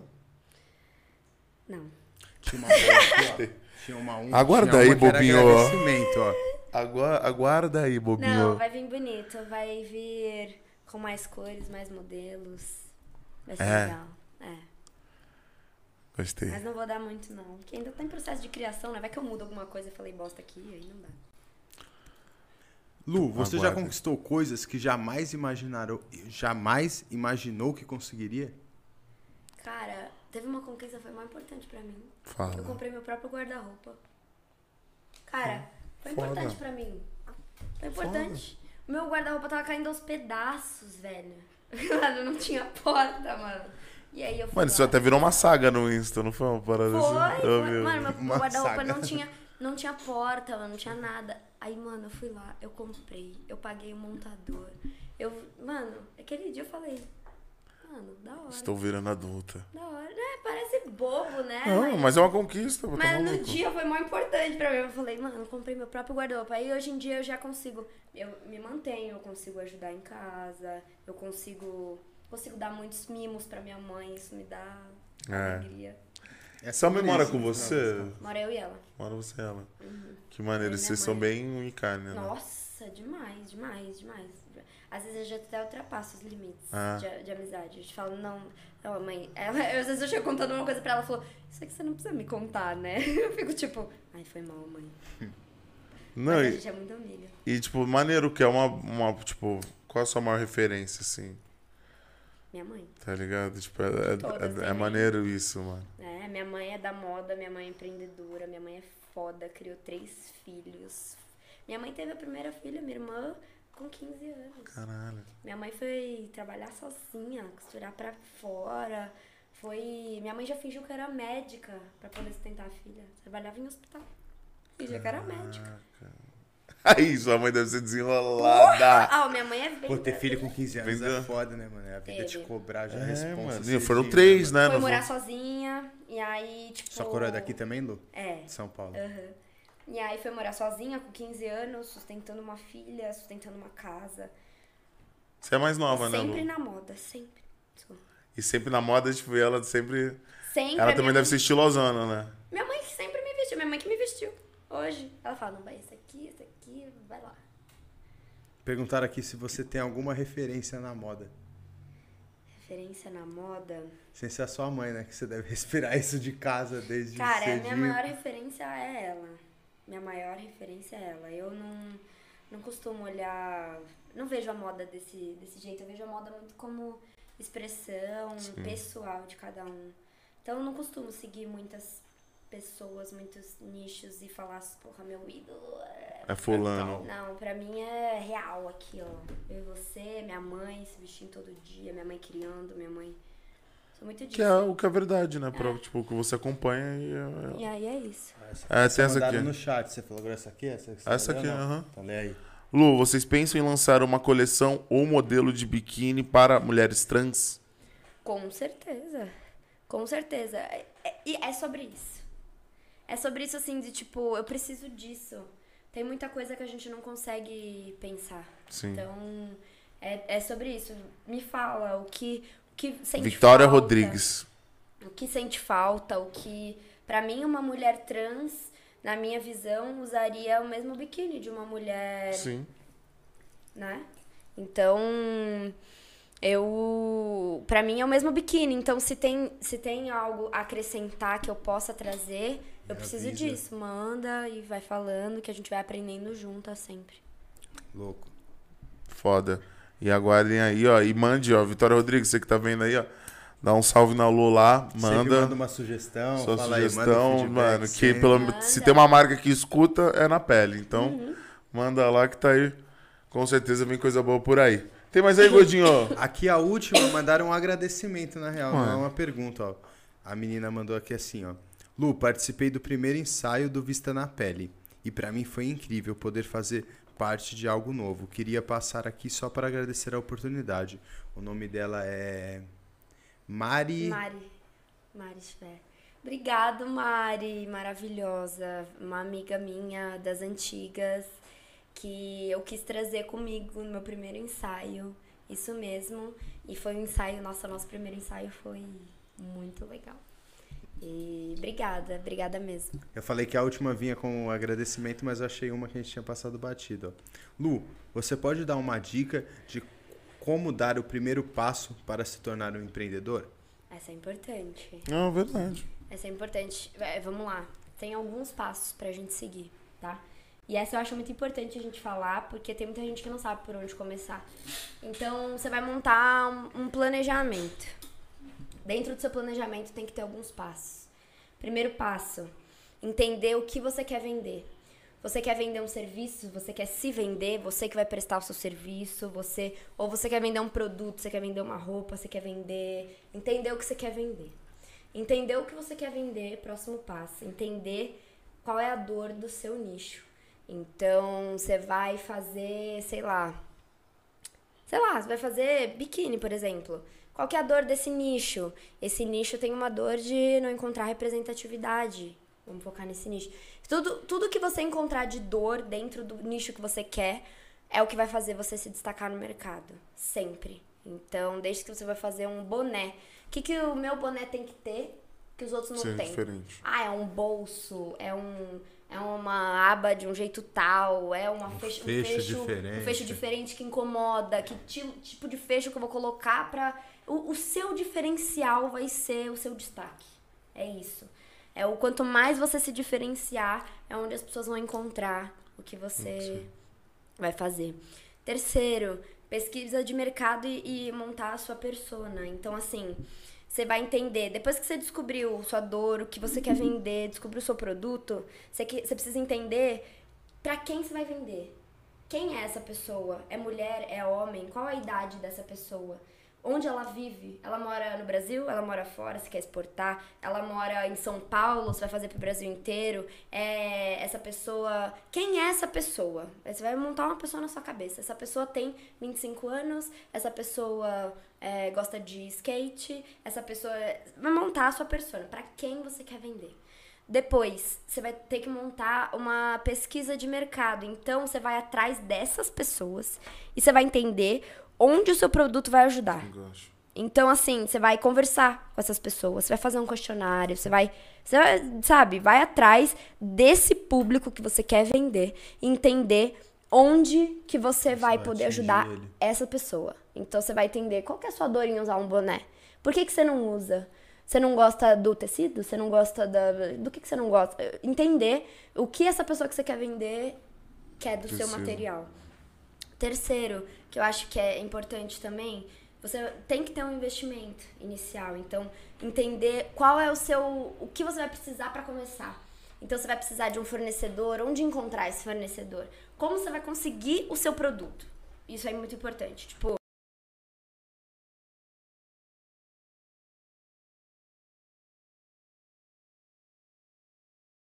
Agora foi. Foi? Voltou o áudio? Voltou o áudio. Então volta aí a nossa imagem na tela aí, meu. Bota na tela, comandante. Ai, graças a Deus, Deus é bom. Hamilton. Ai, Hamilton, comandante Hamilton. Pelo amor, hein? Caímos, mas caímos já na reta final. É. Ainda bem que todo o papo aí. O sistema foi muito válido. Vocês gostaram? Pô, eu gostei pra caralho, foda. mano. Eu acho que tudo bom. a ver com a nossa proposta. Poder dar voz pra quem a gente acredita, quem a gente admira. Quem tá fazendo uma, uma parada maneira que tem tudo a ver com o que a gente pensa. Pra gente o gratificante é isso, falar. Pra mim, Porra, demais, mano. Pra mim demais. Pode falar, pra mim foi, mano, um dos melhores que eu gravei aqui, velho. Porque, mano, é isso. Acho da hora que a gente poder fazer isso com os amigos e é da hora ver a evolução dos amigos. É, tem eu isso. fui um cara que eu te conheci, você tinha dezessete anos, mano. Era uma, poxa, uma criança, Não, tá ligado? E é muito louco ver toda a sua evolução, a mulherão do caralho que você se tornou. E, e todo o seu engajamento em uma causa e, e se desdobrar e ser até uma lição até pra nós, de, uma, de várias funções que dá pra ser ah, feito. Que bom, e é bom. muito maneiro, mano. Pô, espero que você tenha curtido. Então, eu amei, eu tô em E é isso, bom. mano. É isso, que né? Família, vocês gostaram? Pô, dá um salve aí. Gostaram pra caralho. Pô, manteve, é, manteve bem, mano. Até eu agora ficou aberto aqui na live tudo, toda. Mas durante as olhadinhas que eu olhei... Se tinha, a gente tem uns fãs aqui que já pá, mas viu uns fãs seus também. Eu não vou olhar agora. Ó, mensagens aqui que veio. Gente, eu amo tanto o top, primeira coleção. Gente, eu amo tanto o top da primeira coleção que eu uso de sutiã até hoje. Aí tem. A Vitória falou que ela é filha da Yara, que ela vai te chamar e vai mandar dicas. Ah, ótimo. Show. Uh, ixi, aí tem, Lu. Aí tem, aí tem, deve ter família. Tem. A Ana mandou, Lu, sua linda. Ah, que legal. Paulo Dutra, mulher empreendedora linda que assina embaixo. Ela é Ai, porreta que legal. assim. Que demais. Isso, isso. Faz continuar. Mariana Cândido. Muito demais, Lu. Níquel, que seu amigo. Lu, você é foda. Natália Rocha maravilhosa. Ai, a, a Estrelou, aí vai. Que mulher, depois mulherão. Ver, depois eu vou ver. O Mano, Níquel, o Mano Níquel é lado a lado, né? É lado a lado, né? Seu parceiraço, né, mano? O Níquel, não é? O parceiro seu que tá sempre... Nivec, é. Pô, ele tem que vir aqui, mano. Eu achei que ele vinha hoje com você, né, tio? Foda do trap. O cara anda igual sombra. Eu tinha certeza que ele vinha. Você é a primeira convidada que não trouxe ninguém. Eu tinha certeza que ele vinha junto, né, pô? É, gostei. Você vê quando alguém se sente em casa assim, que não precisa nem trazer ninguém. Foda, é. Eu tinha certeza que ele vinha. Ele sempre tá lado a lado. O cara foda pra... O cara tem uma visão de empreendedorismo dentro da música.